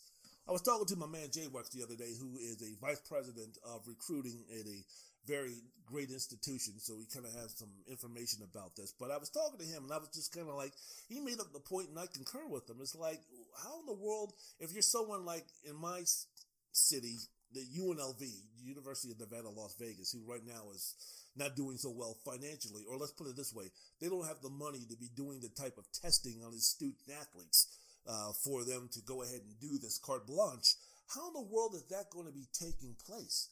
If you're speaking about my first thing was to say that well you know when the NCAA is talking about this testing and making sure everything goes through and everything you know that you're talking about the Power 5 conferences right? Let's just kind of concentrate on football college football because that's what the topic I brought in on.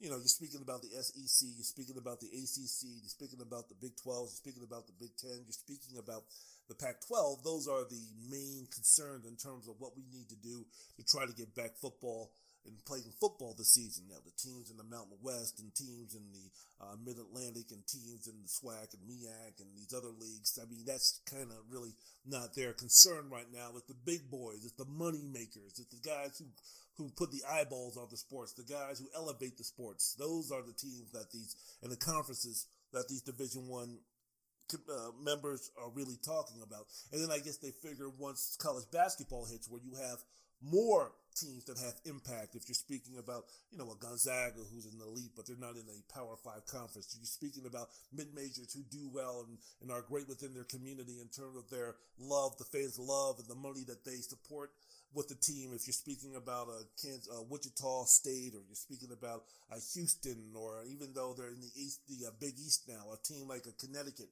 or one of those type of squads who are not in one of the Power Six conferences for college basketball. I'm quite sure that the NCAA is kind of kicking the can down the road on that and mainly concentrating on football to see what they can do to make it a smoother return through trial and error with football to make a smoother return for basketball to commence when everything gets down to the get down. But as of right now, you know, when you're speaking about testing, you're speaking about all these things again. It's going to come down to the individual jurisdictions and the neighborhoods and the communities of where these schools are being taken place. As I mentioned before, man, I mean, Val Ackerman, the um, Big East commissioner, the commissioner of the Big East, he was talking about, hey, I'm not, we're not having sports if we can have students back on campus. It ain't happening.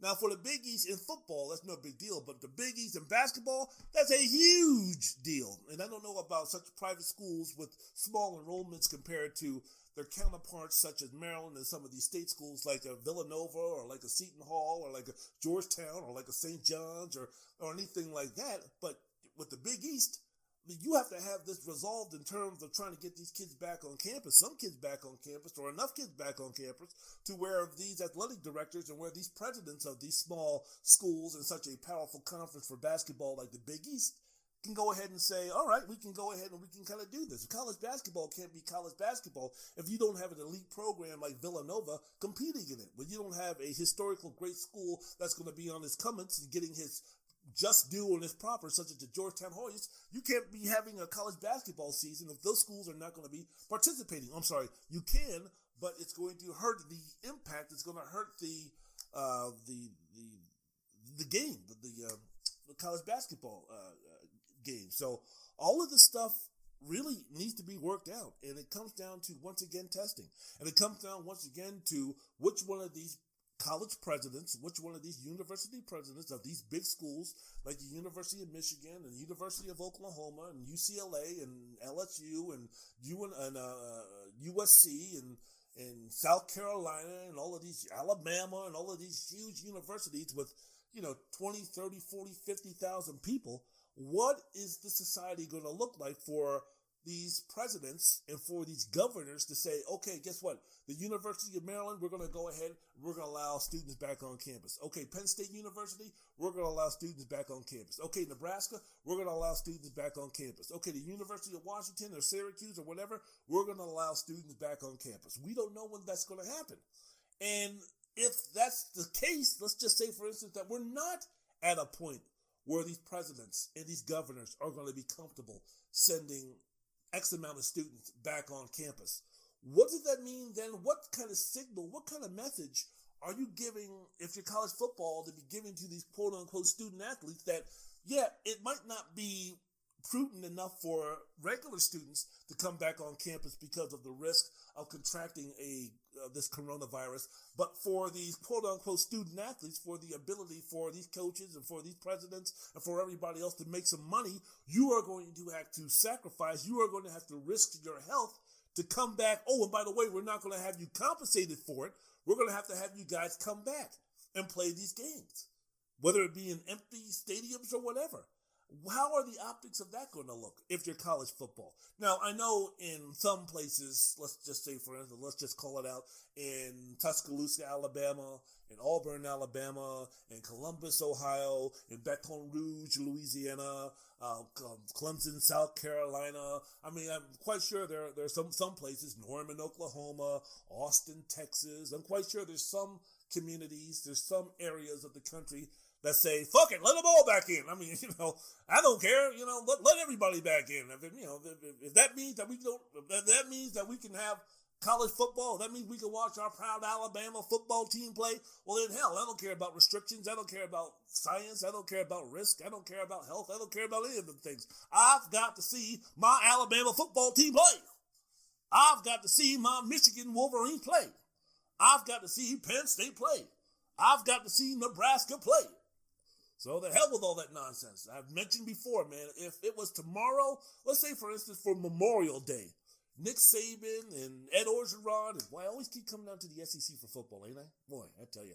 Send all of your hate mail to Wendell Wallace. Let's just say, for instance, I mean, uh, Clay Helton or uh, Ryan uh, Ryan Day or James Franklin or Dabo Swinney or I don't know, any of these coaches in certain regions of football football mad USA, you know, they, they come out and they say, hey, look, Scott Frost at Nebraska, they come out and say, guess what, y'all? For Memorial Day weekend, the squad is going to be back. We are going to be having a full padded practice. And then after that, we're going to run a pseudo scrimmage.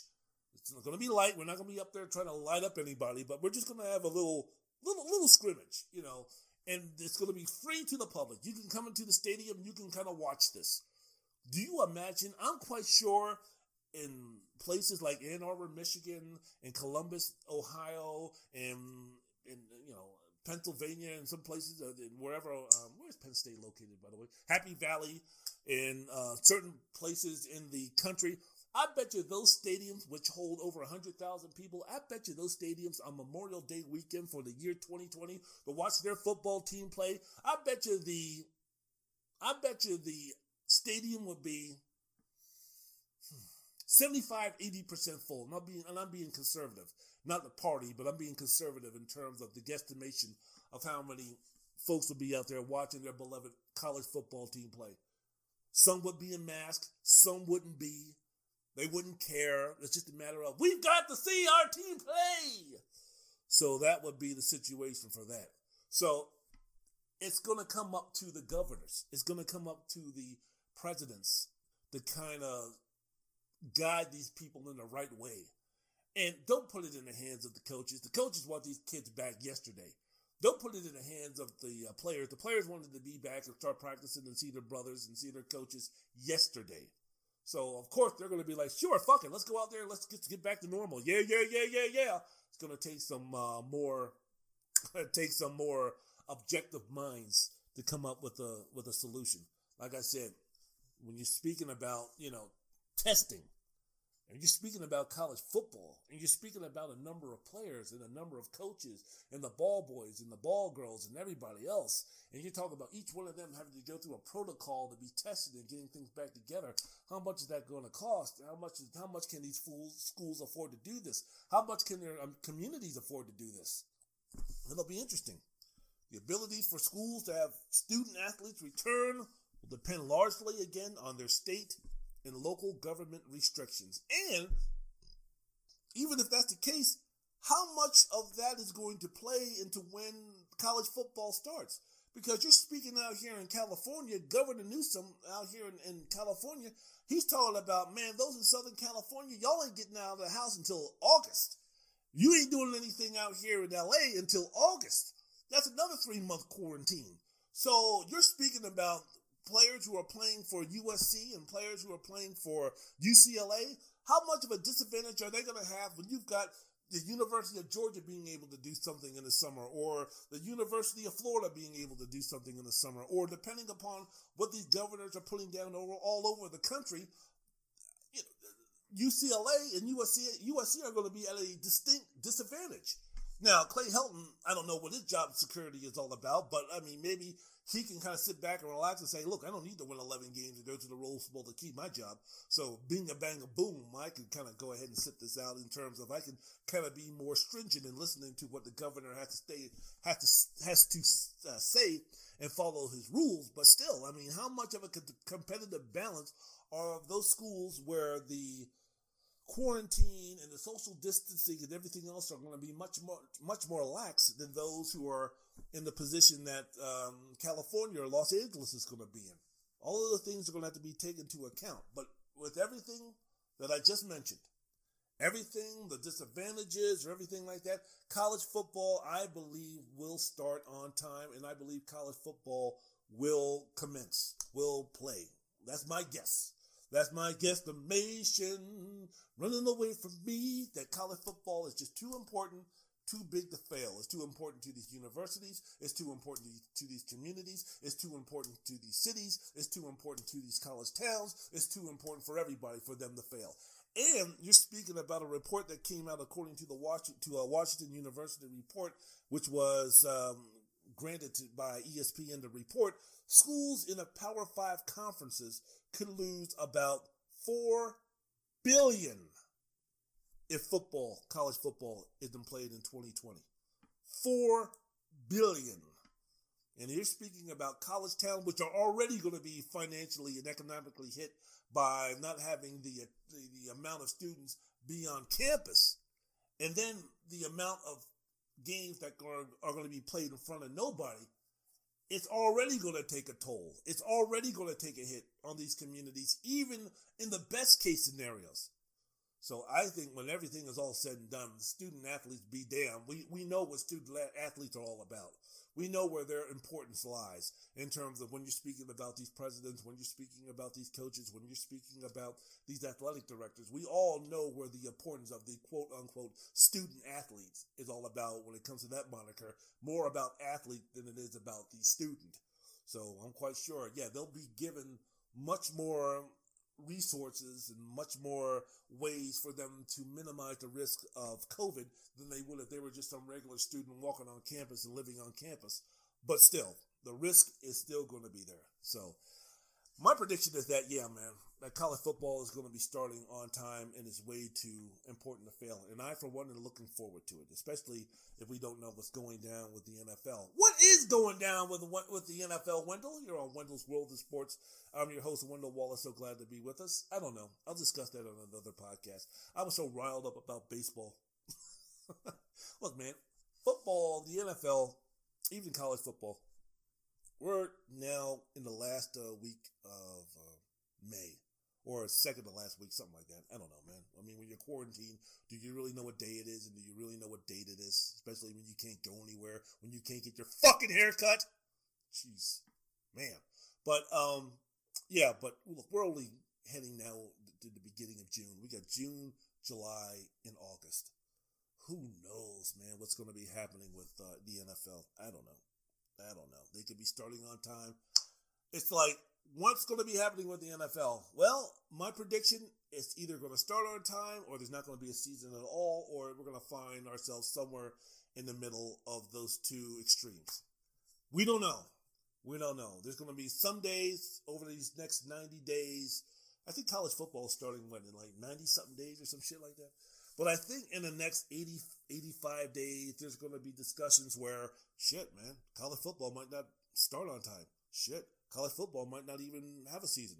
Shit, college football might be starting in February and just might blend in with college basketball. Shit, college basketball, uh, college football might be doing this and that and the other. I don't know, man. Monday it could be one thing, Tuesday it could be another thing, Wednesday it could be back to normal, Thursday it could be great news, and then Friday the whole world is ending as far as college football being played is concerned. I don't know. I don't know. And right now, because of my watching of Michael Jordan and the Chicago Bulls and the deification and the glorification to get on Michael Jordan. I'm fried in terms of just thinking about this stuff. Once I record this, once I put it in, once I publish it, I am taking the next 24 hours off. No more sports for me. There's no more sports to watch. But I'm going to try to go 24 hours without thinking about sports. Don't call me about sports. Don't talk to me about sports. I'm telling you right now, Armando, Hoot, Wax, uh, anybody, do not call me and talk about sports. Do not. Forget it. All my friends, family members, I only got my mom left, but for the most part, all my friends who want to talk to me about sports, all my friends who want to quiz me about sports, all my friends who want to sit there and yell and scream at me about my sports takes, leave me the fuck alone for 24 hours. After 24 hours, you can come back and you can kill me, you can badger me, and you can complain, and you can whine, and you can talk about how my podcasts are too long, that I ramble too much, that I'm going in circles, that I'm singing too much, that my jokes don't make any sense, that, I, that I'm not funny, that my impressions are corny. You can do all that kind of stuff. You can kill me on that kind of stuff. But for 24 hours, leave me alone. Not unless you want to talk about Bobby Flay. not, not unless you want to talk about uh, Jeffrey Dahmer, because the ID channel is starting to have a uh, what is it on Memorial Day. They're starting to they're going to have some uh, they're going to have some marathon about the BTK killer Dennis Rader and Jeffrey Dahmer and why did Brittany Murphy die at 32 and hopefully they'll throw in uh, Wayne Williams and a John Wayne Gacy and some others. I don't know. for 24 hours, I want to concentrate on something else. I want to walk from here to Mount Charleston and back and fight a bear. rather than go ahead and speak about what's going down with sports. So, Wendell's World of Sports. I'm your host, Wendell Wallace. Talk to me about Chop. Talk to me about dri- diners, drive-ins, and dives. Talk to me about how the black guy should not have gotten chopped after the second round again. Talk to me about uh, Guy Fieri and his grocery games. Have at it. but don't invite me on any podcast and don't talk to me about any sports for 24 hours. Um, you know what? But this whole thing, before I uh, before I play some music. This whole thing in terms of the coronavirus and people being so, or at least sports figures and sports leagues and everybody being so cautious. And I know you got these jackasses out here who want to call Dr. Fauci a fraud and we're being overly cautious and this is no big deal and 0.5% only die because of the virus. So what's the big fucking deal? And we need to go to church on Sunday because we need our head, our haircuts and our bodies rubbed down and all of this bullshit. So this is nonsense. Why are we doing this? And why are we being so protective? And why can't I go to a movie theater and all that kind of stuff? The main thing, I think the biggest fear when you're speaking of organized sports, sanctioning bodies, college athletics on every level, Division One, Division Two, Division Three, NI, NAIA, JUCO, doesn't matter. These sport leagues and federations from across the world. Here, I think, and the reason why we say fuck it, man, we've got to be super duper cautious on this. This is the reason why I think they are going this route. Do you guys remember November 7th, 1991? Um, because of the,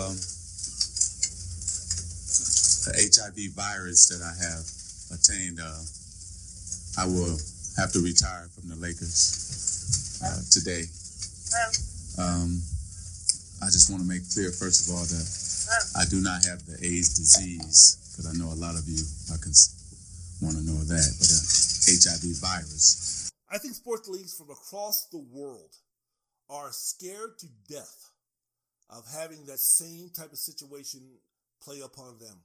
Magic Johnson, when he came out and had the HIV virus, man, it's like everything fucking stopped, man. I mean, for 24, 48, 72 hours, man, it was doom and gloom, especially that first 24 hours, man. You would have thought the guy had died already.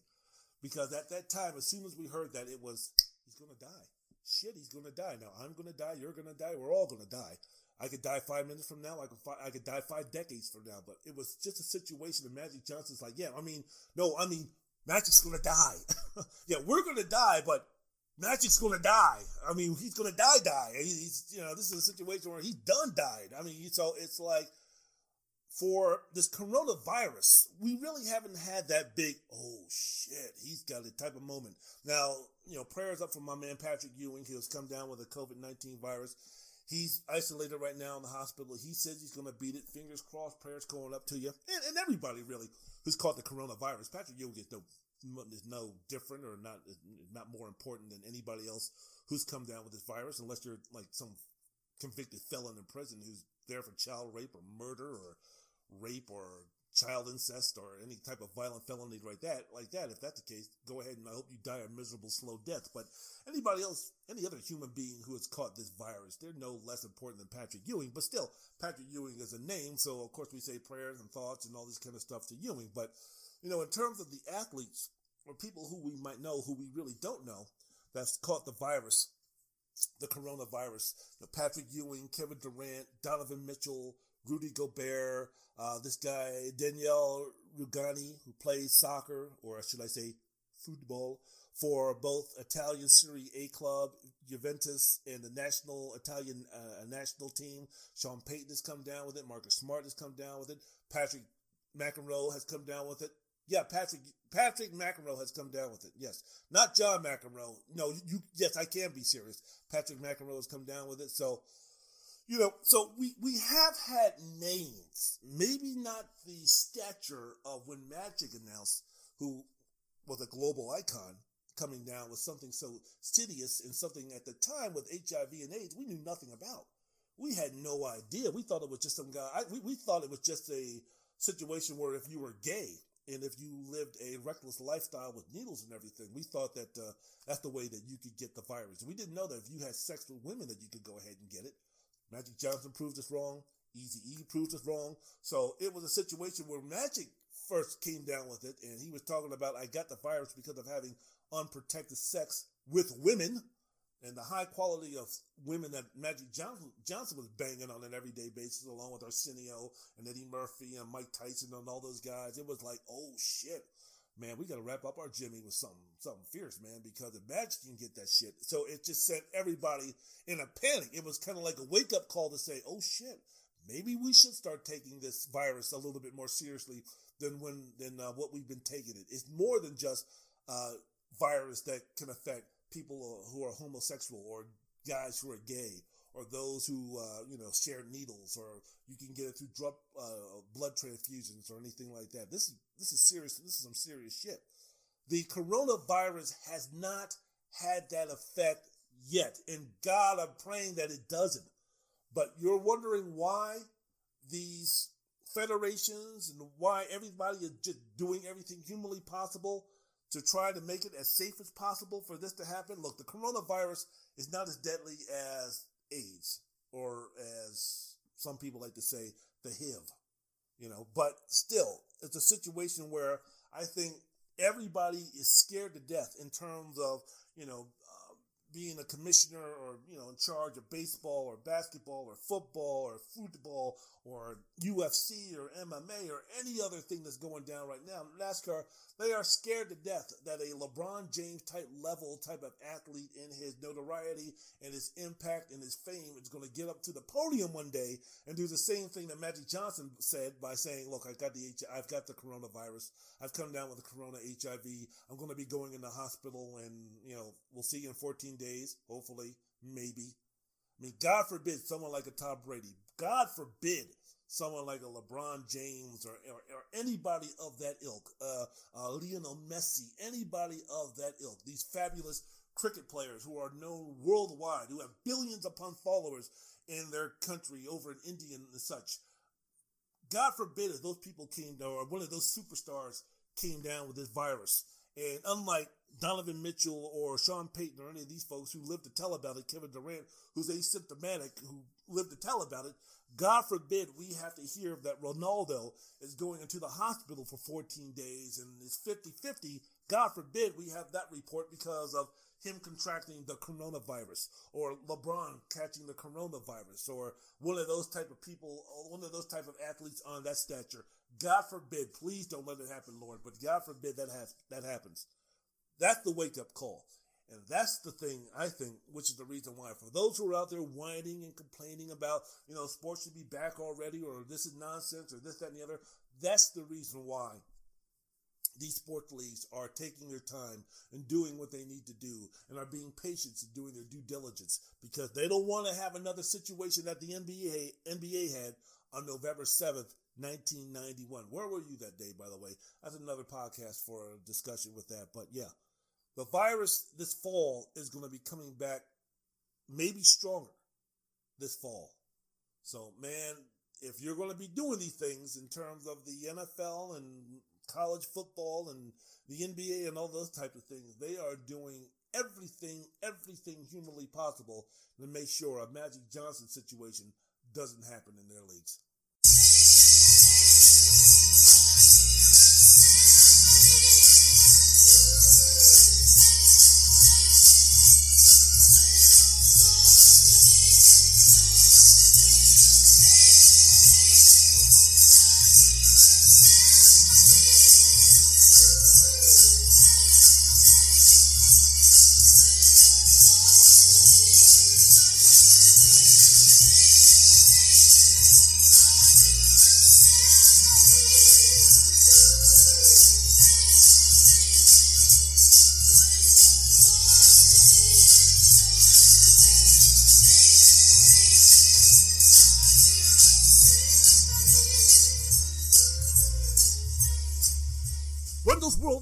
I'm your host, Wendell Wallace. So glad that you could be with, with us. Sing it, Mary. Sing it, Flo. Sing it, Diana. I hear a symphony. I said this before, man. You could take that break, you could put that in a loop for like two hours.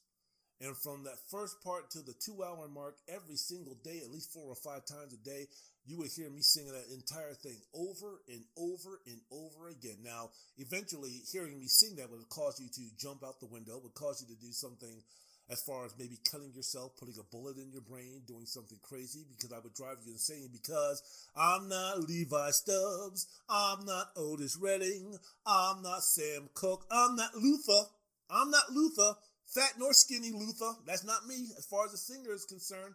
But I could just sit there all day. I hear a symphony each time you speak to me. I just over and over and over again. By the way, Stevie Wonder's version of that, awesome. The Isley Brothers version, awesome. Uh, uh, uh, version of that, awesome. It's the Supremes, number one, as far as the greatest version of I Hear a Symphony. Of course, they're the ones who did it. Second, closely, Stevie Wonder. Third, the Isley Brothers. I don't know who else did it, but those three for me is just like, woo!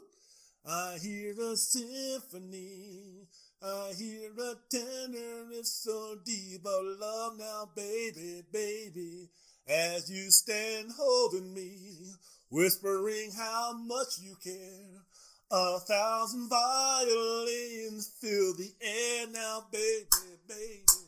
Don't let this moment end. Come on! Oh, sorry, sorry, sorry. Back to sports, back to sports, back to sports, back to sports. Wendell's World of Sports. I'm your host, Wendell Wallace. So glad that you could be with us. Ooh, is there anybody sexier during those days than Flo Ballard, by the way? Man, that was a sexy woman. Has, has there ever been a day in her life that Mary Wilson was not attractive? Mm, mm, mm, mm, mm. Otis! My man Otis Redding and Sam Cooke. Boy, I hope when you were hanging with them two, woo, Flo and Flo and Mary.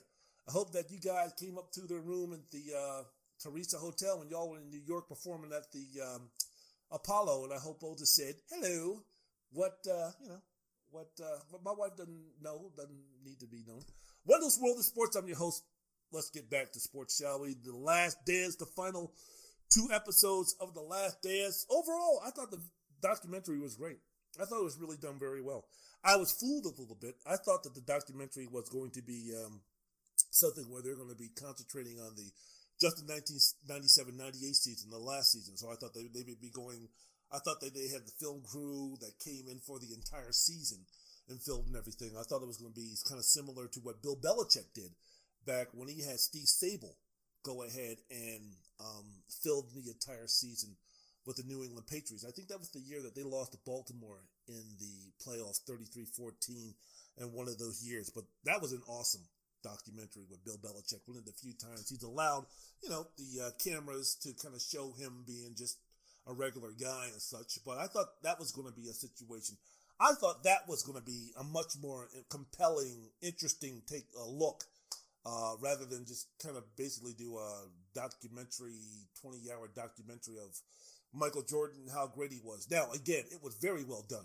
It was very well done, and you know, Jordan was uh, gracious in coming out and you know opening up on some things and letting people see who he was and not sugarcoat some things and be genuine and being honest in his thoughts and his feelings. So, you know, I, I applaud him for that. I really do. It's great. Whatever his motives were, whether it was to squash LeBron or whether it was to, I don't know what it was, but I thought, you know, whatever it was, man. I mean, you know, you had a chance for the younger generation who didn't have the privilege of going through the Jordan deal. I mean, hey, you know what? It was an opportunity for that. So whatever his motives were, positive, negative, came out, did some good, made him some money, showed some folks about what he was all about, you know, gave some entertainment during a time when nothing was really going on, gave me an opportunity to spend weeks upon weeks to speak about what was happening. So cool. Thanks. Thanks, MJ. I appreciate that. And again, very well done. So the overall dark documentary viewing wise, did really well, according to an ESPN press release. After a significant, after a slight dip in television ratings for weeks three and four, the Last Dance ratings became the final two episodes most, uh, one of the most watched uh, episodes. Uh, the best numbers were one and two, weeks one and two. Then I guess people were like, wait a minute, this ain't going to be about the 1997-98 Bulls. Oh man, fuck this. No, but weeks one and two were the best. But uh, the final two episodes did really well also. The final two episodes, in fact, averaged 5.6 million viewers across ESPN and ESPN2, with episode 9 averaging almost 6 million viewers and episode 10 averaging 5.4 million viewers. I guess with um, episode 10 to really get some meat, you had to go to the end of the documentary or the end of that show to kind of get exactly what happened in terms of you know the breakup of the Chicago Bulls. In fact, episode nine had the third highest ratings from the docu series. It was only behind episodes one and three. Once again, wasn't episode three about Dennis Rodman?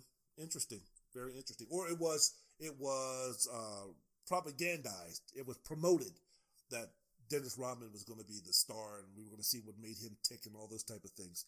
So they didn't have him going to South Korea or anything like that. But uh, the finale had the seventh highest ratings and was nearly up 10% from episode 8. And it was ESPN's most most watched documentary ever. Every episode blew away ESPN's previous documentary ratings record of 3.6 million viewers that was set by You Don't Know Bo in 2012. Now, again, the fact that it's Michael Jordan, one of the most recognizable, beloved athletes of his time, our time, any time, what time, your time, Morris Day time.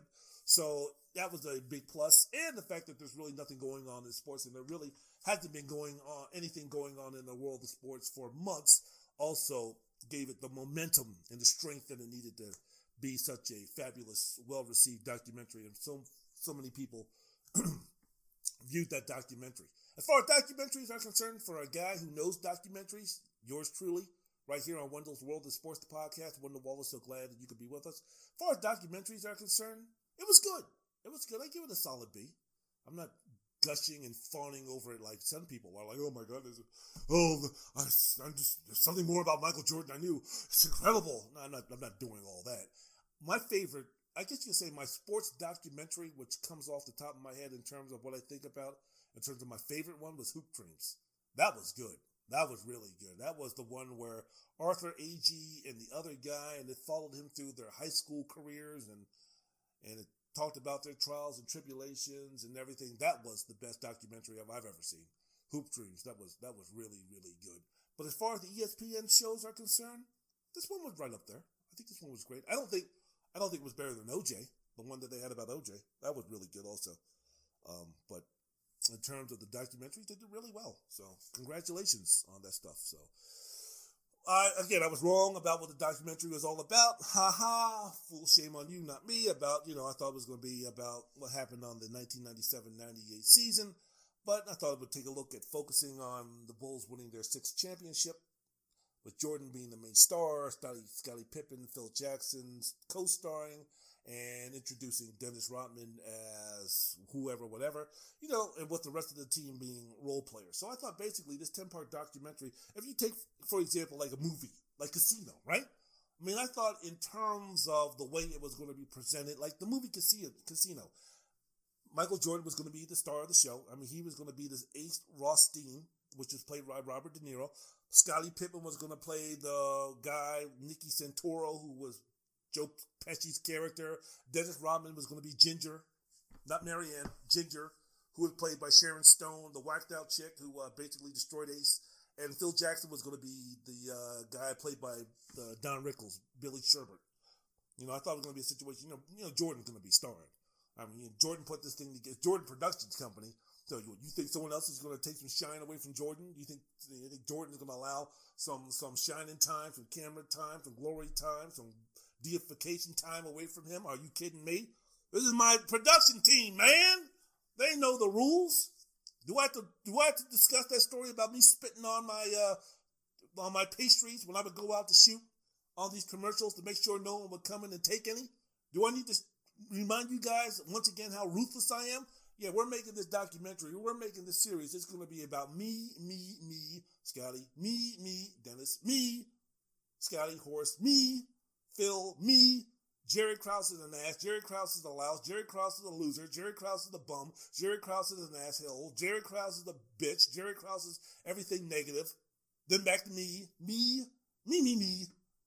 Oh, and then I want you, and then you, and then you. Get this person to deify me. Get this person to glorify me. Get this person to fawn over me. Get this person to talk about how great I am. Get this person to uh, talk about what a wonderful human being I am. Get this person to make excuses for my shortcomings. Get this person to make excuses for my shortcomings. Get this person to talk about how wonderful I am.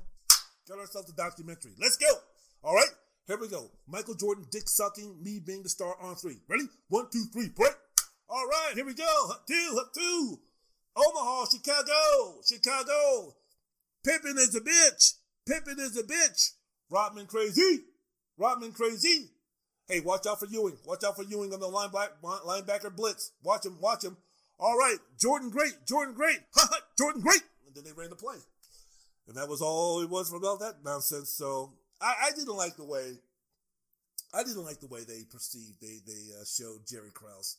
And yeah, I know since Jordan was kind of behind this, I know that he's going to take every shot that he can to make Krause look bad, and that was by design. But I think Chris Mannix said it best. A piece that I read concerning this, Chris Mannix is a great uh, writer, great podcaster, does a great job as far as uh, boxing and his um, boxing and his basketball podcasts are awesome. Must listen to. But uh, Mannix said it best on a piece that he wrote about uh, Jerry Krause and his importance to the Chicago Bulls.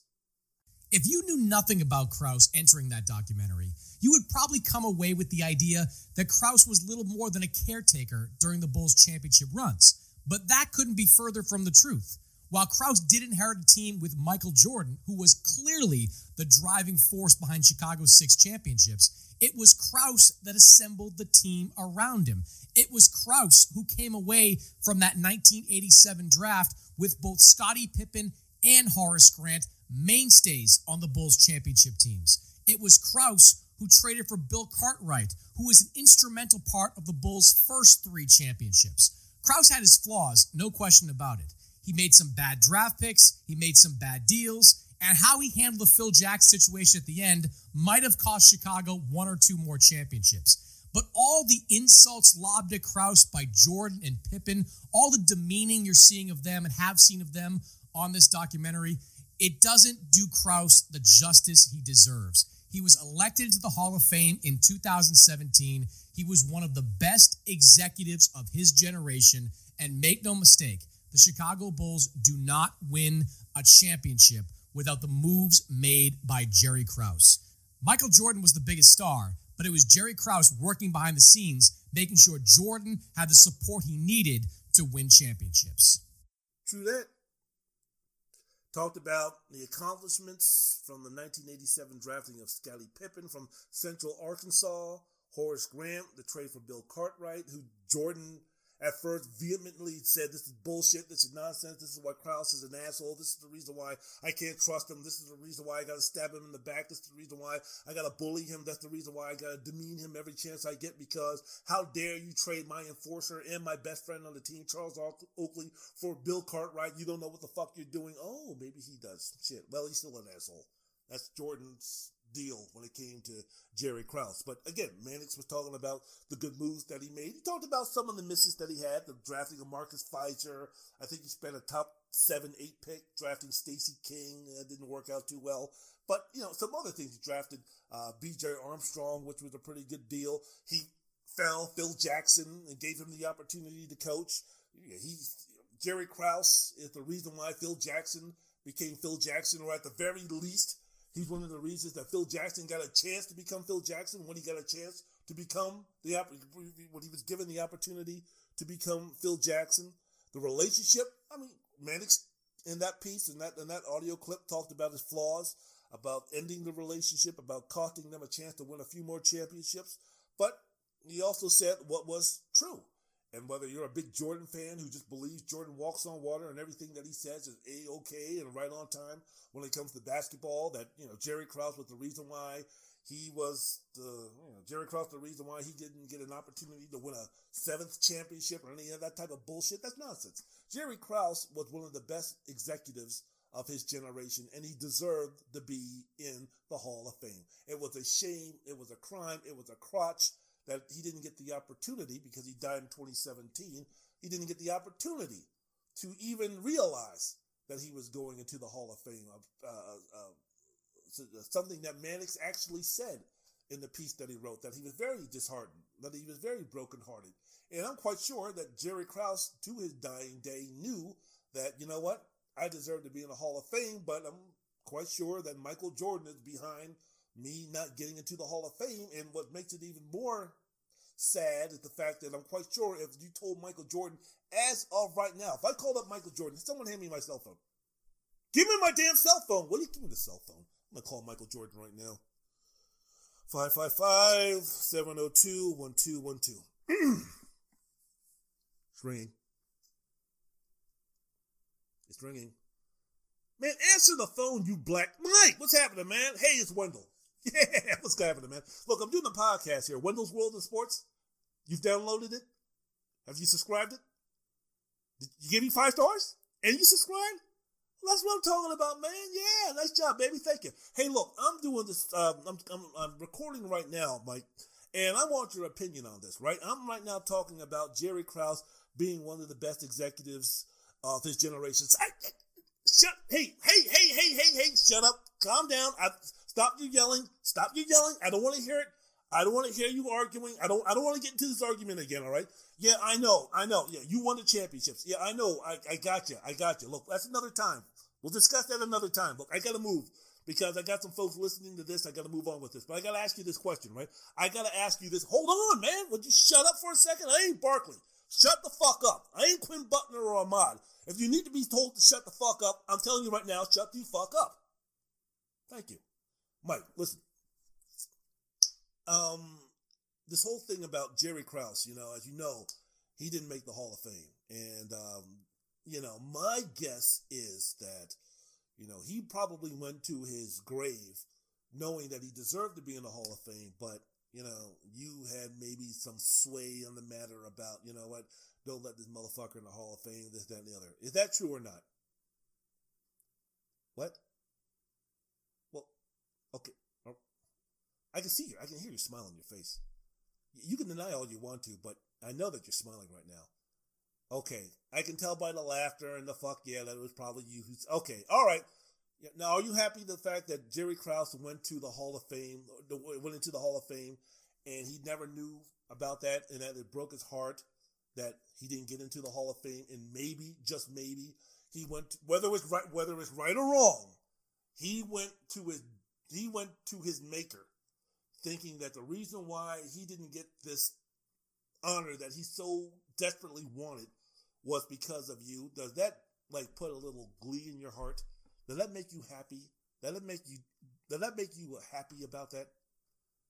Yeah, that's what I thought. Yeah, fuck you, man. I'll call you later. Peace. Yep. So like I said, I'm quite sure Jordan was shedding no tears if he thought that you know Jerry Krause went to his deathbed or went to his maker knowing that, damn, you know what? Michael probably had something to do with me not getting into the Hall of Fame. That's Jordan. That's Jordan. I shouldn't say that's Jordan. I just talked to the man, but, but joking. But yeah, so, you know, but here's one thing that you guys, Michael Jordan and everybody else who feel that Jerry Krause was just a louse and Jerry Krause was overrated and Jerry Krause was, you know, riding on Michael Jordan's coattails and he's the reason why he ever got anywhere or did anything or anything like that. What the Jordan sheep, what the Jordan losers, what the brain dead Jordaniers have to realize is that Michael Jordan, and this has to kill Jordan too. He'll never admit to it. He'll never admit to it, but this has to kill him. Michael Jordan will will have never been the Michael Jordan that we know him now if it wasn't for Jerry Krause. Sorry, MJ, you don't win championships if Jerry Krause listened to some of the uh, way team building ways that you were suggesting. If Jerry Krause bended to your will on how to build a basketball team back when you were playing, I can guarantee you that there's no way you're winning six championships. I'm not guaranteeing that you don't win any, but there is no way in hell that the Bulls are a dynasty of the 90s if Jerry Krause bent to your will and said, ah, you know what, we're really not going to go ahead. You're right. Okay, so I'm sorry, Mike. We're not going to go ahead and trade Charles Oakley for Bill Cartwright. I'm sorry.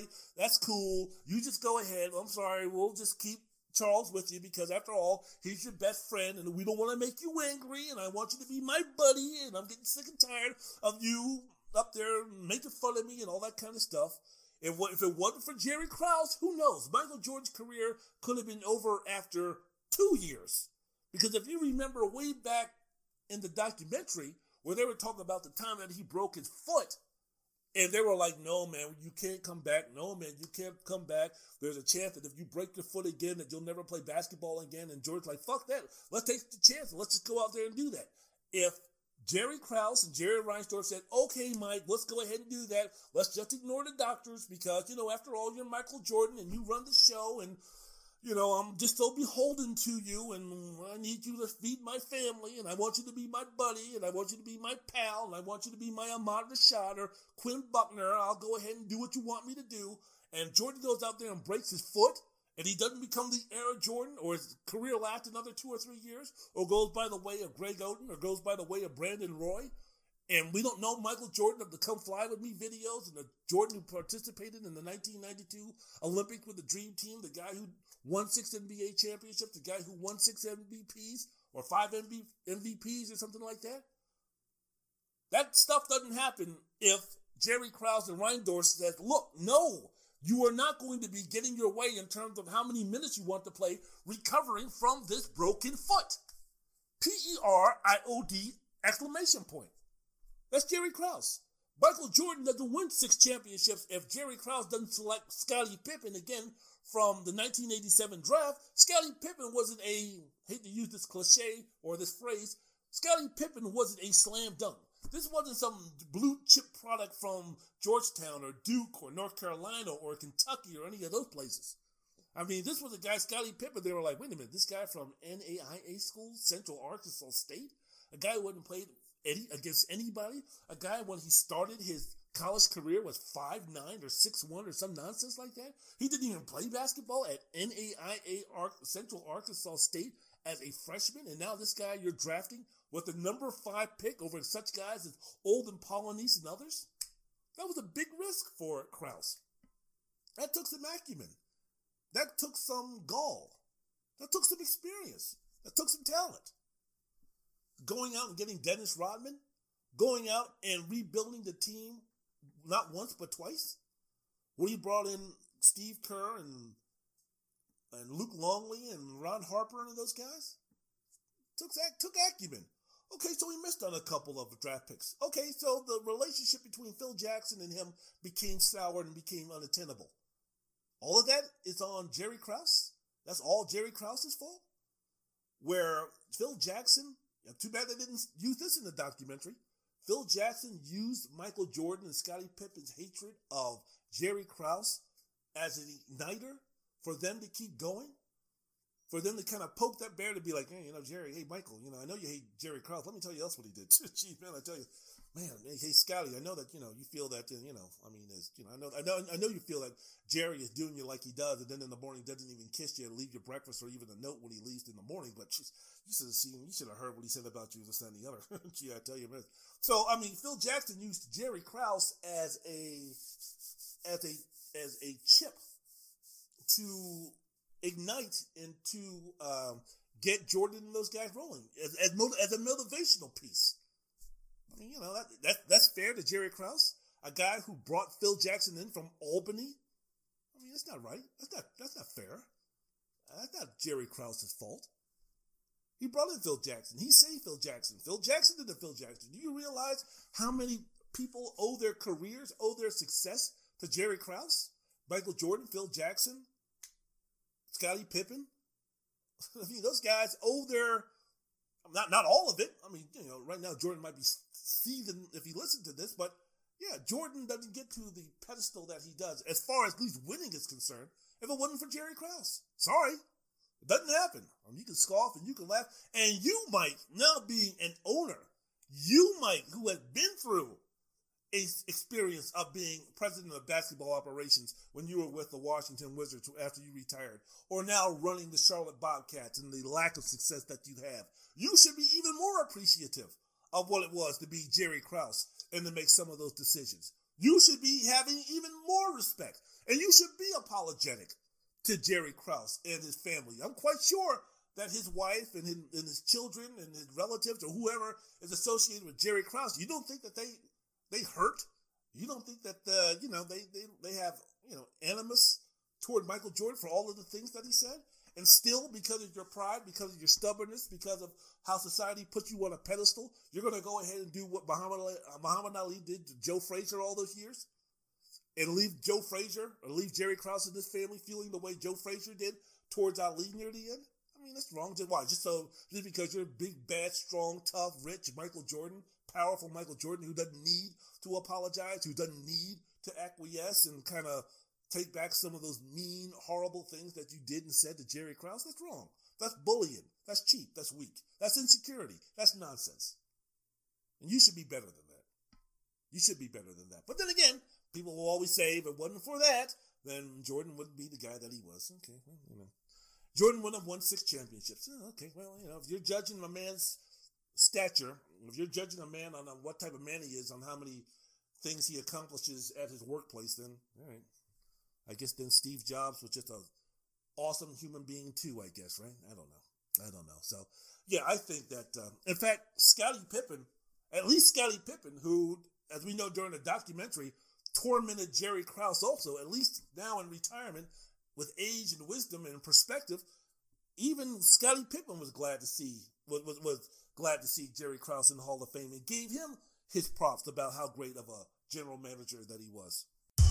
We can't knock him. We got to give him credit, and he deserves the, the credit because he was the general manager of those teams. I've had a lot of great people in my life, and that's why my success happened.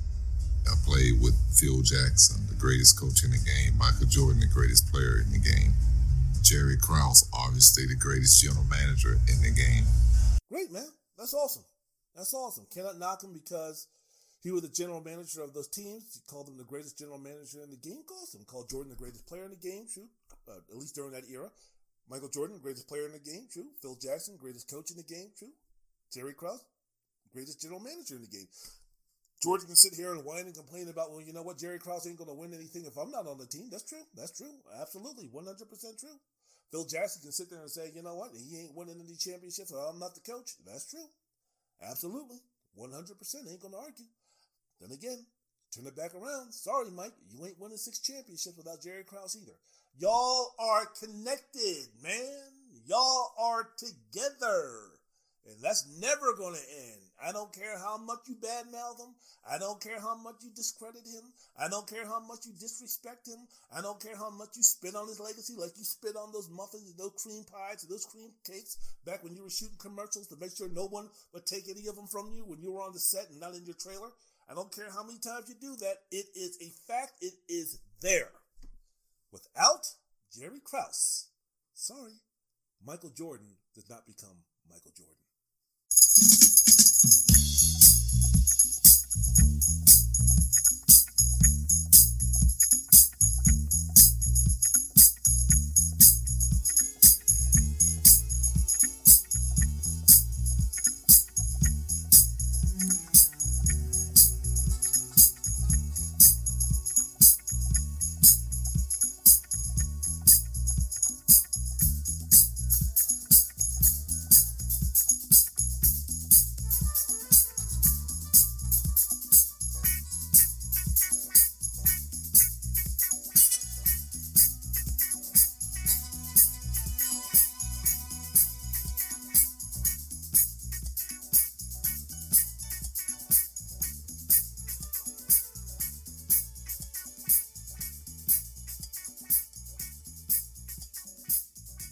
Wendell's World in Sports. I'm your man, Wendell Wallace. Hello, what's up?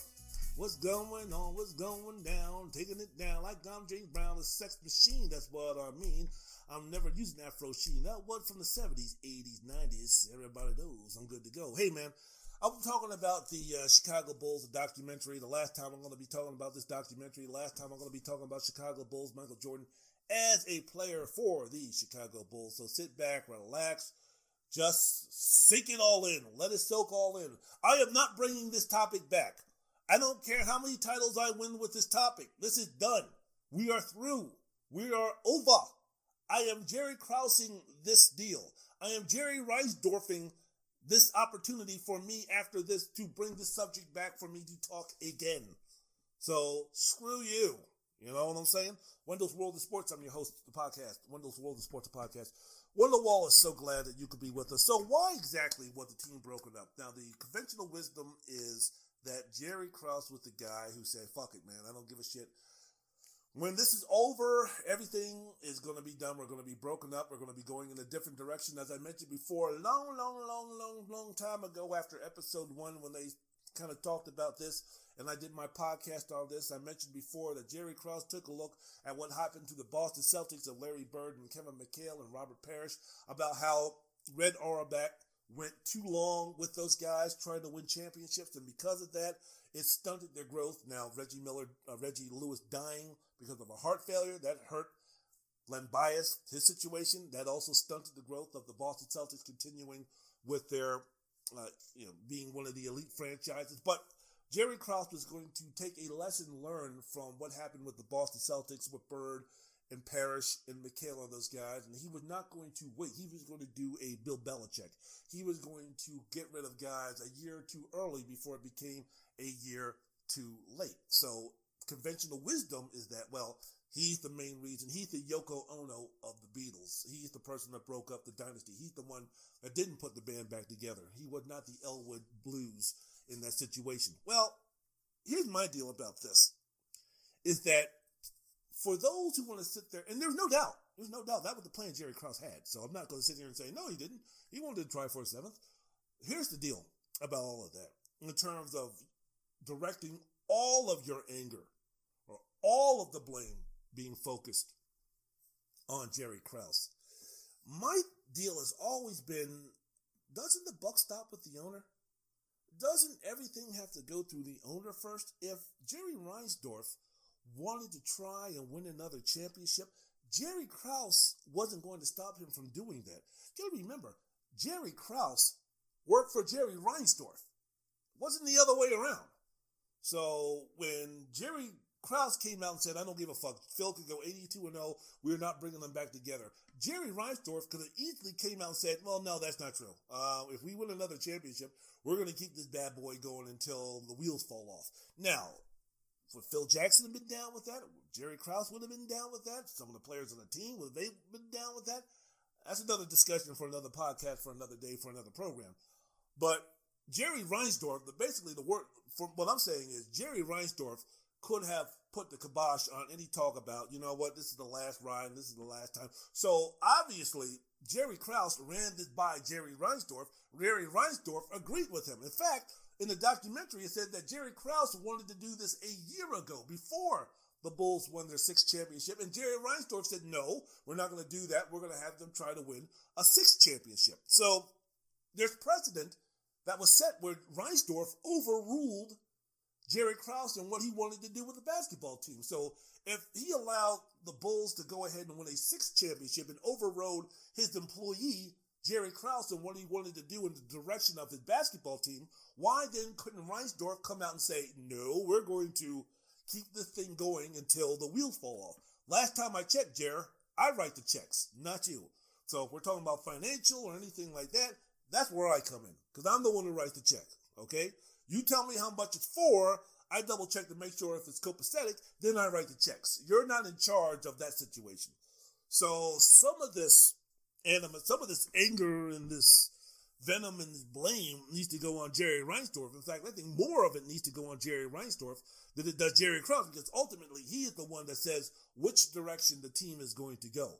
How much was Phil Jackson responsible in terms of the breakup concerned? Because according to Jerry Reinsdorf in episode 10 near the end, he gave Jackson the opportunity to come back. That night, Jerry Reinsdorf called me up and asked me to come back. After the, the sixth championship, I I offered him the opportunity to come back. You've earned the chance, the opportunity to come back, regardless of what was said before now. I said, well, I think I should just take a break. I said, I don't think it's fair to Jerry, and I know it'd be difficult for him to accept that. So again, he was asked to return. Right there. Right there in your listening pleasure. And Phil Jackson said it was time to go. Which tells me it was like, look, man, you know, I've dealt with Michael Jordan and this whole circus and this whole deal and Jerry Krause. I've been dealing with this shit now long enough. I need a break. I want to go ahead and do something else. I mean, it must be tough. It must be hard to deal with a team like that. You must be hard to work with someone like a Jordan. It must be tough to be dealing with someone and working with someone like a Dennis Rodman. So the thought of having to go through this again, I'm quite sure for Phil Jackson, it was emotionally, mentally draining. And he's like, look, man, I've been at six championships. I mean, he went off and played baseball for 18 months. I mean, I've been here for the entire time. I've been here for the entire squad in terms of this dynasty that's being that was built. I need a break. I need I need a I need a little rest. I don't want to do this anymore. Now Jordan swears that you know we'll come back, we'll come back. I remember in other shows, Jordan was like, I asked Phil, I asked Phil, you need to come back, you need to come back, you need to come back. And Phil Jackson was like, I ain't coming back. I am not coming back. So I'm quite sure that Jerry Reinsdorf went up to Phil Jackson and said, Come on back, don't worry about it. I'm the guy, you know, this, that, and the other. And I'm quite sure Phil Jackson was like, nah. And I don't think it was, well, if Jerry Krause needs to go, because I remember him talking about, you know, I wanted to take a break, and it would have been awkward. It wouldn't have been fair to himself and to Krause to be hanging around. And basically, I just didn't want to deal with that bullshit anymore and have to go through that anymore. And I'm sick of Krause, and he's sick of me. And he wants to stay and I don't. So it would be a miserable existence right off the bat to have to deal with that every day. And I'm really not in the position. I'm really not in the mood. I'm really not there yet to say, well, you know, I'll stay if you, know, you get rid of the fat guys. You have one of those type of deals. And I don't think Reinsdorf allegiance would have swung to Phil Jackson, even if he would have been put that ultimatum. I think Reinsdorf was completely in Jerry Krause's corner. In fact, I'm my guess is very strongly that he was in Jerry Krause's corner because if he wasn't, he would have nixed the. We're going to break up this team after if we win the championship in '98. If he wasn't completely in Jerry Krause's corner, then he would have backtracked or he would have, uh, you know, put a stop to that type of talk. So I think if it came down between Phil Jackson coaching for one more year and having Jerry Krause continue to be his general manager for years to come, I think Reinsdorf would have been like, well, nah, that ain't going to happen. So you know, so, and I think Phil knew that.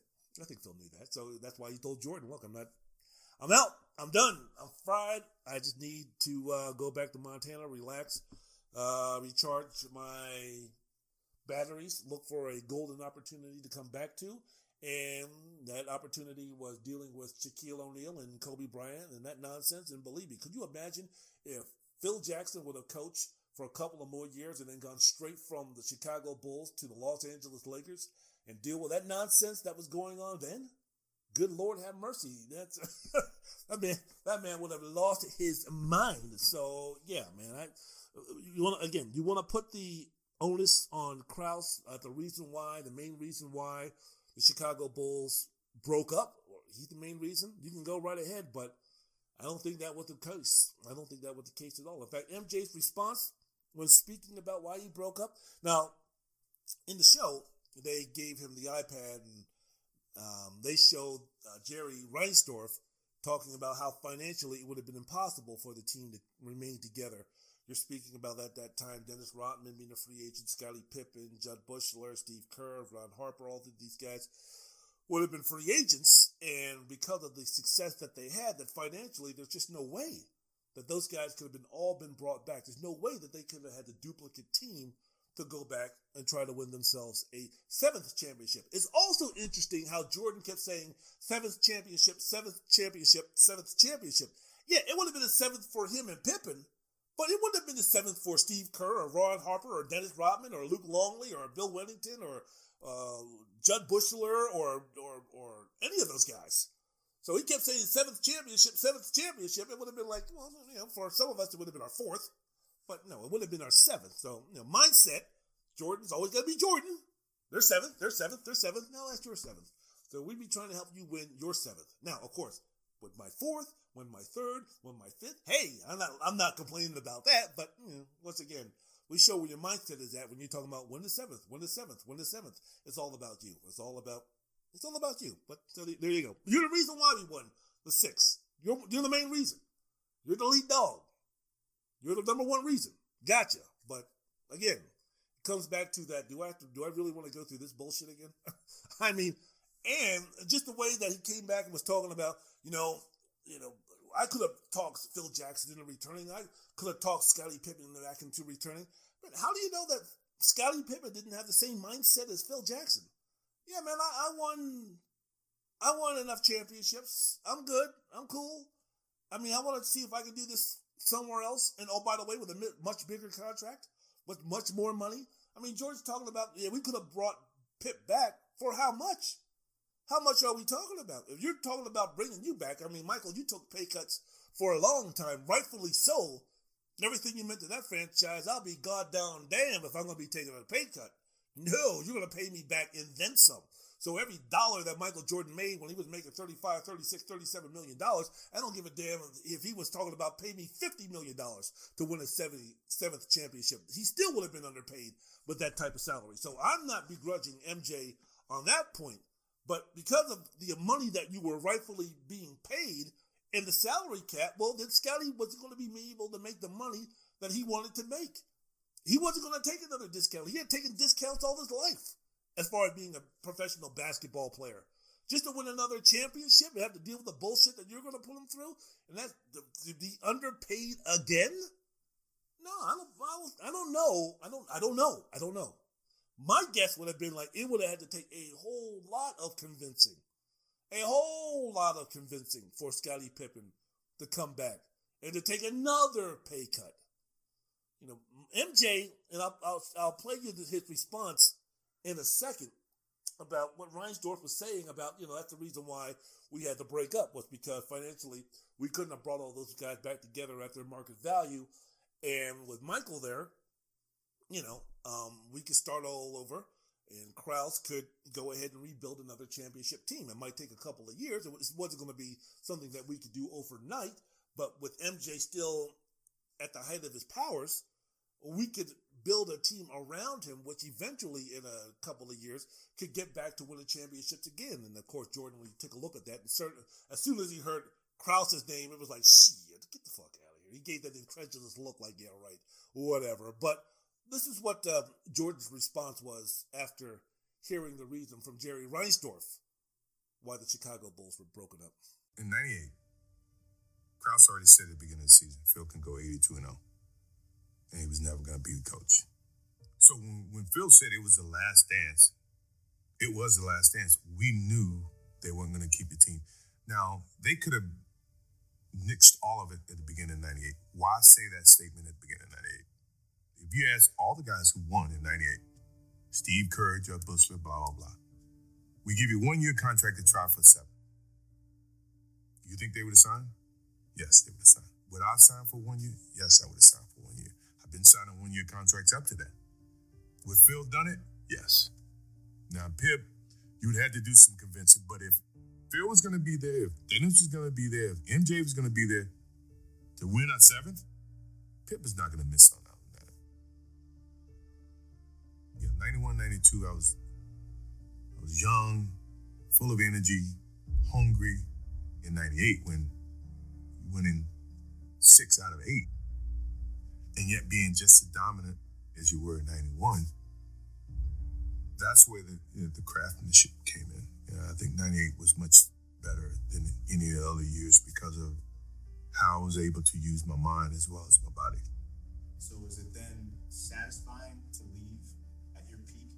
No. Or is it maddening to leave at your peak? It's maddening, you know, because I felt like we could have won seven. I really believe that.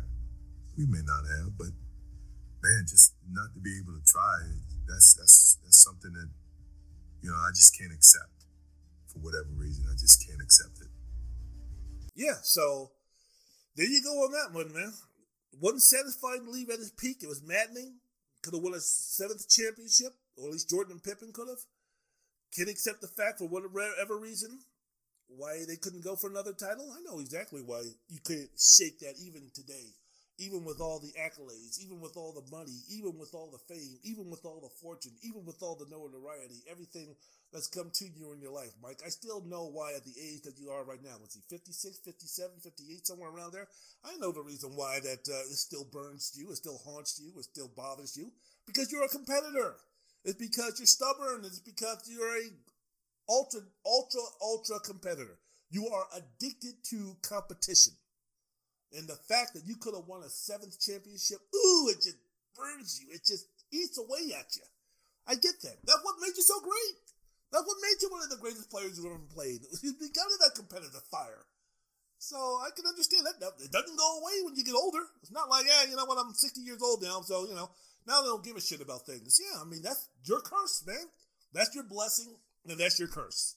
It was a blessing when you were out there winning six championships and making all this money and having all this fame and doing all of these things that you want to do. And physically, you were able to manifest those thoughts and feelings and that fire and that flame of being a competitor and challenging it, channel, channeling it to playing basketball.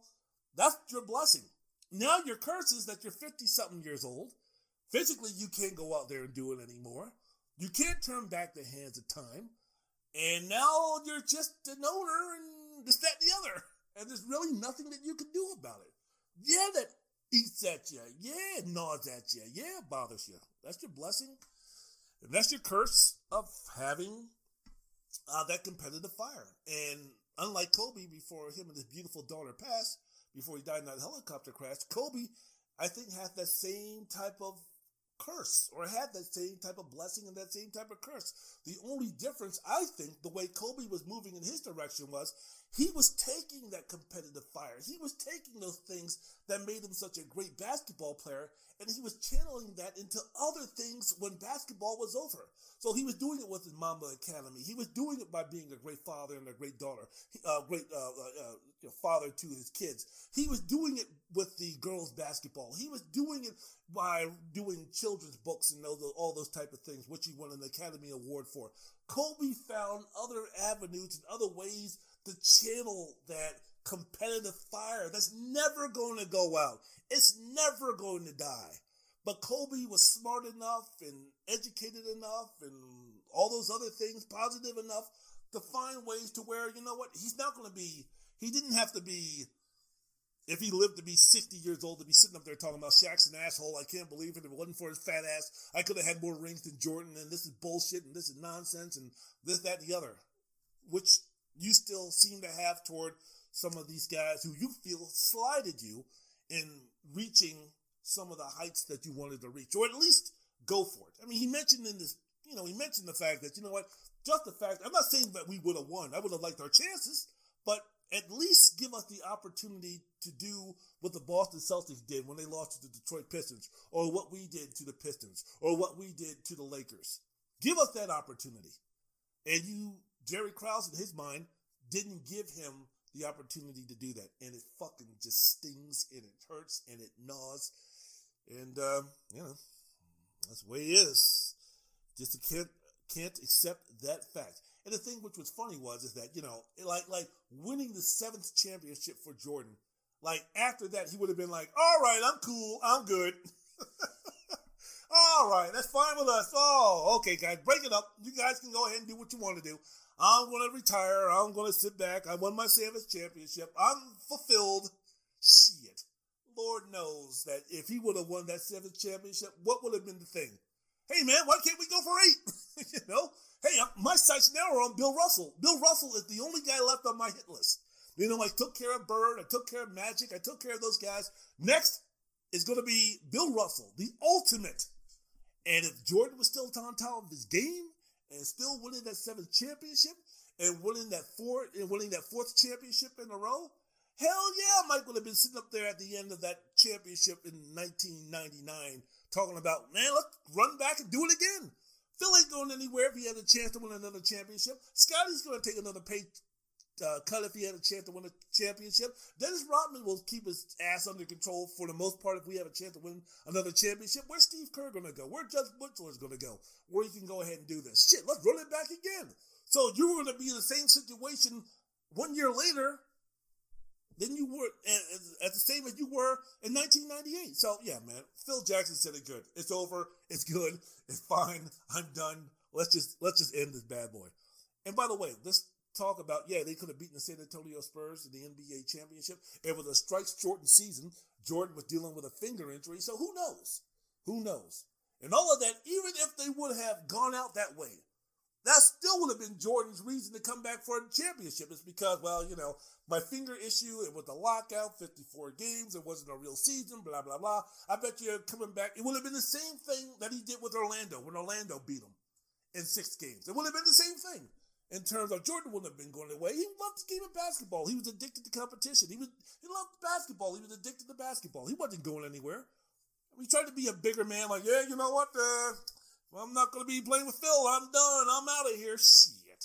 What else are you gonna do, man? What were you smoke cigars, play golf, and ride motorcycles? I mean, how long did that last? You know, I mean, come on, come on. He should have played with Tim Floyd. He should have played with Tim Floyd. He should have played until you know what? I'm done. I mean, I'm really done. I'm done, done. But he decided to leave, and of course, being the competitor and being the person that he is, he wanted to come back and play again. Chicago was like, "Nah, man, we're you know, we're I, I can't, we can't." You know, we're gonna have to, we're gonna have to Brett Favre you, and you know, I just we're coming back out of a retirement and getting play. I can't. We just can't do this anymore. So he went to the Washington Wizards and tried to be an executive, and that didn't fulfill his quench his thirst to uh, for competition. And he came back and played. So what he should have done, he should have played till the wheel fell off. I mean, you, you can't be you can't be super Mister Macho and walk away after winning six championships and be like, yeah, I'm the man, and be content with that if you're Michael Jordan, if you have that passion, if you have that competitive fire. You can't do that. You can't do that. So he should have played till the wheel fell off. He should have been that guy. You don't, like a boxer. A boxer doesn't win a championship when he's still in his prime and then walks away. A boxer only walks away when he gets his ass knocked out by some guy who five years ago he would have beaten in two rounds. Jordan should have been on the Chicago Bulls until he was averaging 21 points a game, shooting 37%. His knees were done. His shoulders were hurting. His desire to play was gone, and he was getting schooled day after day after game after game by young, some of the young bucks in the league. Oh, you mean like his last season in Washington playing with the Wizards? That should have happened when he was playing with the Chicago Bulls, and maybe he wouldn't have been. Maybe he wouldn't be in the position that he is now, where he's itching, where he's yearning, where he's regretting the opportunity, or regretting the way that his career ended with the Chicago Bulls. So there we go, man. You know, and like I said, don't count out the Spurs winning that championship, and don't count out anybody else, the uh, Indiana Pacers or anybody else. It would have been an entirely different season. I'm not saying that the Bulls wouldn't have won, but to sit here and be presumptuous and say that the Bulls would have won their seventh, or Jordan would have won his seventh, not going there.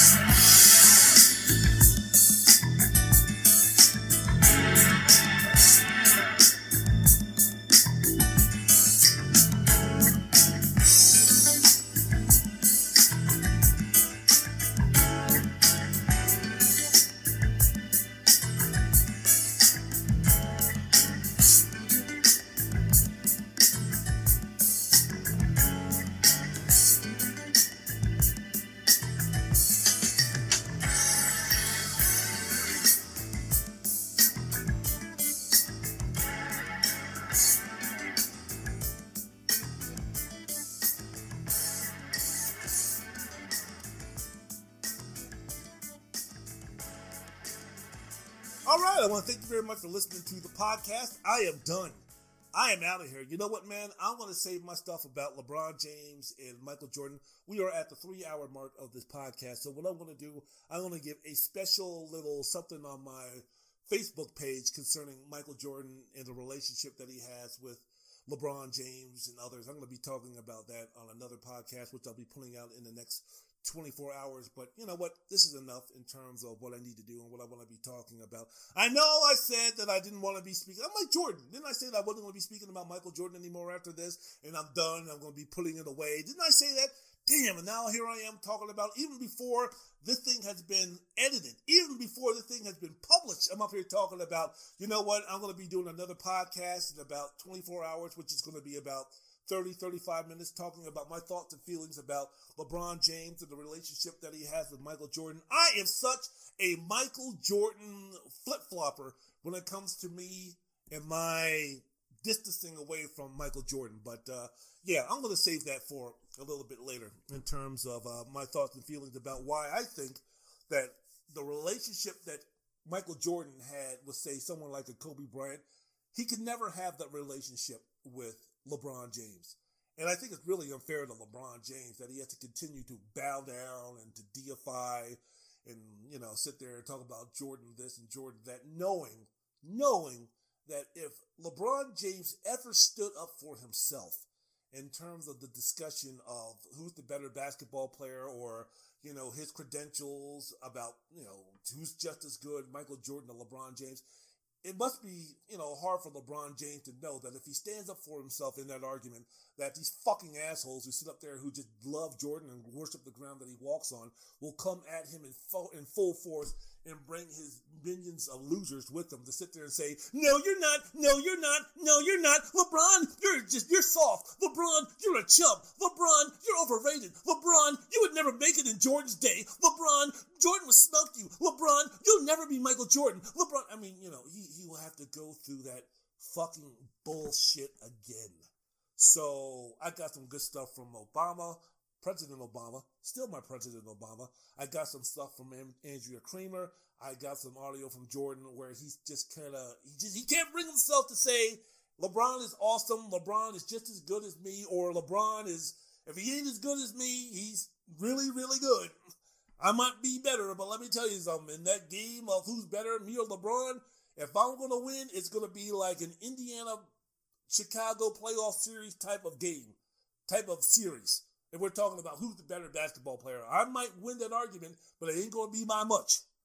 Jordan can't bring himself to do that. And it's nice to know that he has his fan base, he has his sheep, he has his ass kissing clowns, whether it be in the media or the fans or whatever. Go on Twitter, go on Facebook, go on TikTok, go on Instagram, go on SportsCenter, go on Fox, go on local radio, go on Cowherd, go on any, any show that you want to bring out there any national show, any Pat McAfee show, any Will Cain show, any First Take, any Stephen A. Smith show, any show that there is, where they just sit there and go like brainless sheep that they are. Art, art, art. Jordan number one. Art, art, art. LeBron can never touch him. Art, art, art. It must be nice. It must be nice. Jordan doesn't have to go through all that bullshit.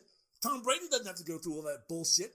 You know, Tom Brady, when he won the Super Bowl, no one's sitting up there talking about, oh yeah, well, Joe Montana was four for four in, in Super Bowls. Tom Brady can never touch him. Tom Brady is Tom Brady's overrated. Tom Brady is just a, the product of Bill Belichick. Tom Brady, he'll, he'll never be Joe Montana. He can never be as great as Joe Montana. And Tom Brady doesn't have to do that shit. No other athlete has to pull up with that bullshit or that nonsense like LeBron James when it comes to Michael Jordan. And Jordan can put a stop to all that bullshit and all that nonsense, but he doesn't. He doesn't. And that just gave you the first 15 minutes of what I'm going to be talking about on my next podcast, which is going to be a short, condensed version of one. But like I mentioned before, as you can tell, still want to get this shit out here. All right, so I want to thank you very much for listening to this podcast. You guys have a wonderful, safe, fantastic, fabulous, constructive, Memorial Day. Don't do anything stupid. Stay away from people. Stay with your loved ones. Stay with those who are cool. Don't go up to strangers. Stay away from strangers. Don't go to crowded beaches. Don't go to crowded parks. Don't go to crowded barbecues. Don't go around with crowds of people you don't know. Stay safe. Stay strong. Stay smart. Stay good. My name is Wendell Wallace. Peace. Music.